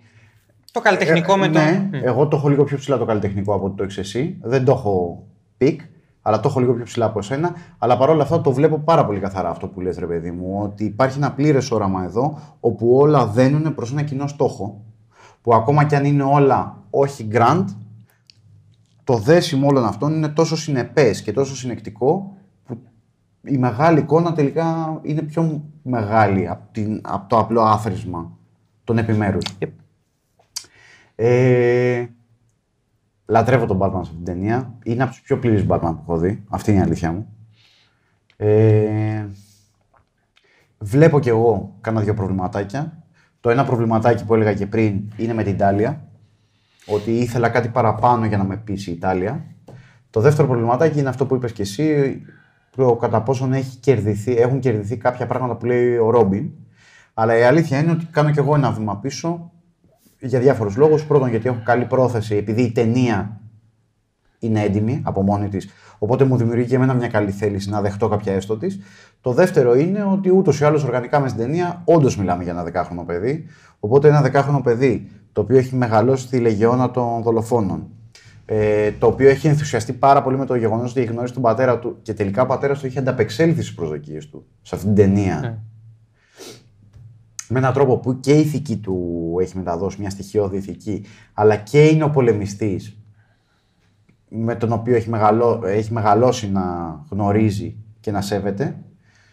Μπορώ να δω το δεκάχρονο παιδί πώς λόγω σεβασμού μπορεί να πει ότι «ΟΚ, επειδή αγαπάω τον πατέρα μου γιατί είναι πατέρας μου και δεύτερον γιατί είναι αυτός ο πολεμιστής που γνώρισα, θα είμαι ο Ρόμπιν. Και θα δεχτώ την ηθική του. Μμ. Δεν με πείθει τελείως συναισθηματικά. Όχι, όχι, αλλά ναι. Απλά κάνω ένα βήμα πίσω εκεί. Και το δέχομαι. Την γουστάρω πάρα πολύ αυτή την ταινία. Οπότε από ό,τι φαίνεται, όπως καταλάβατε, πάμε ντουγρού για το Batman vs. Robin, που θα είναι η επόμενη ταινία μας. Ναι, έχει σηκώσει κερκίδα αυτός εδώ πέρα. Γαμάει τον Batman vs. Robin. Λοιπόν, Είναι εξαιρετική ταινία. Κοίτα, ανυπομονώ να το δω τώρα που τα βλέπω μαζί, οπότε θα πάω. Σύντομα θα το δούμε, όπως και να έχει. Ως τότε θα σας ευχηθούμε καλή υγεία. Ναι, γιατί όχι. Τι στον Μπούτσο, καλή υγεία, μα λέγανε εξαιρετική ευχή.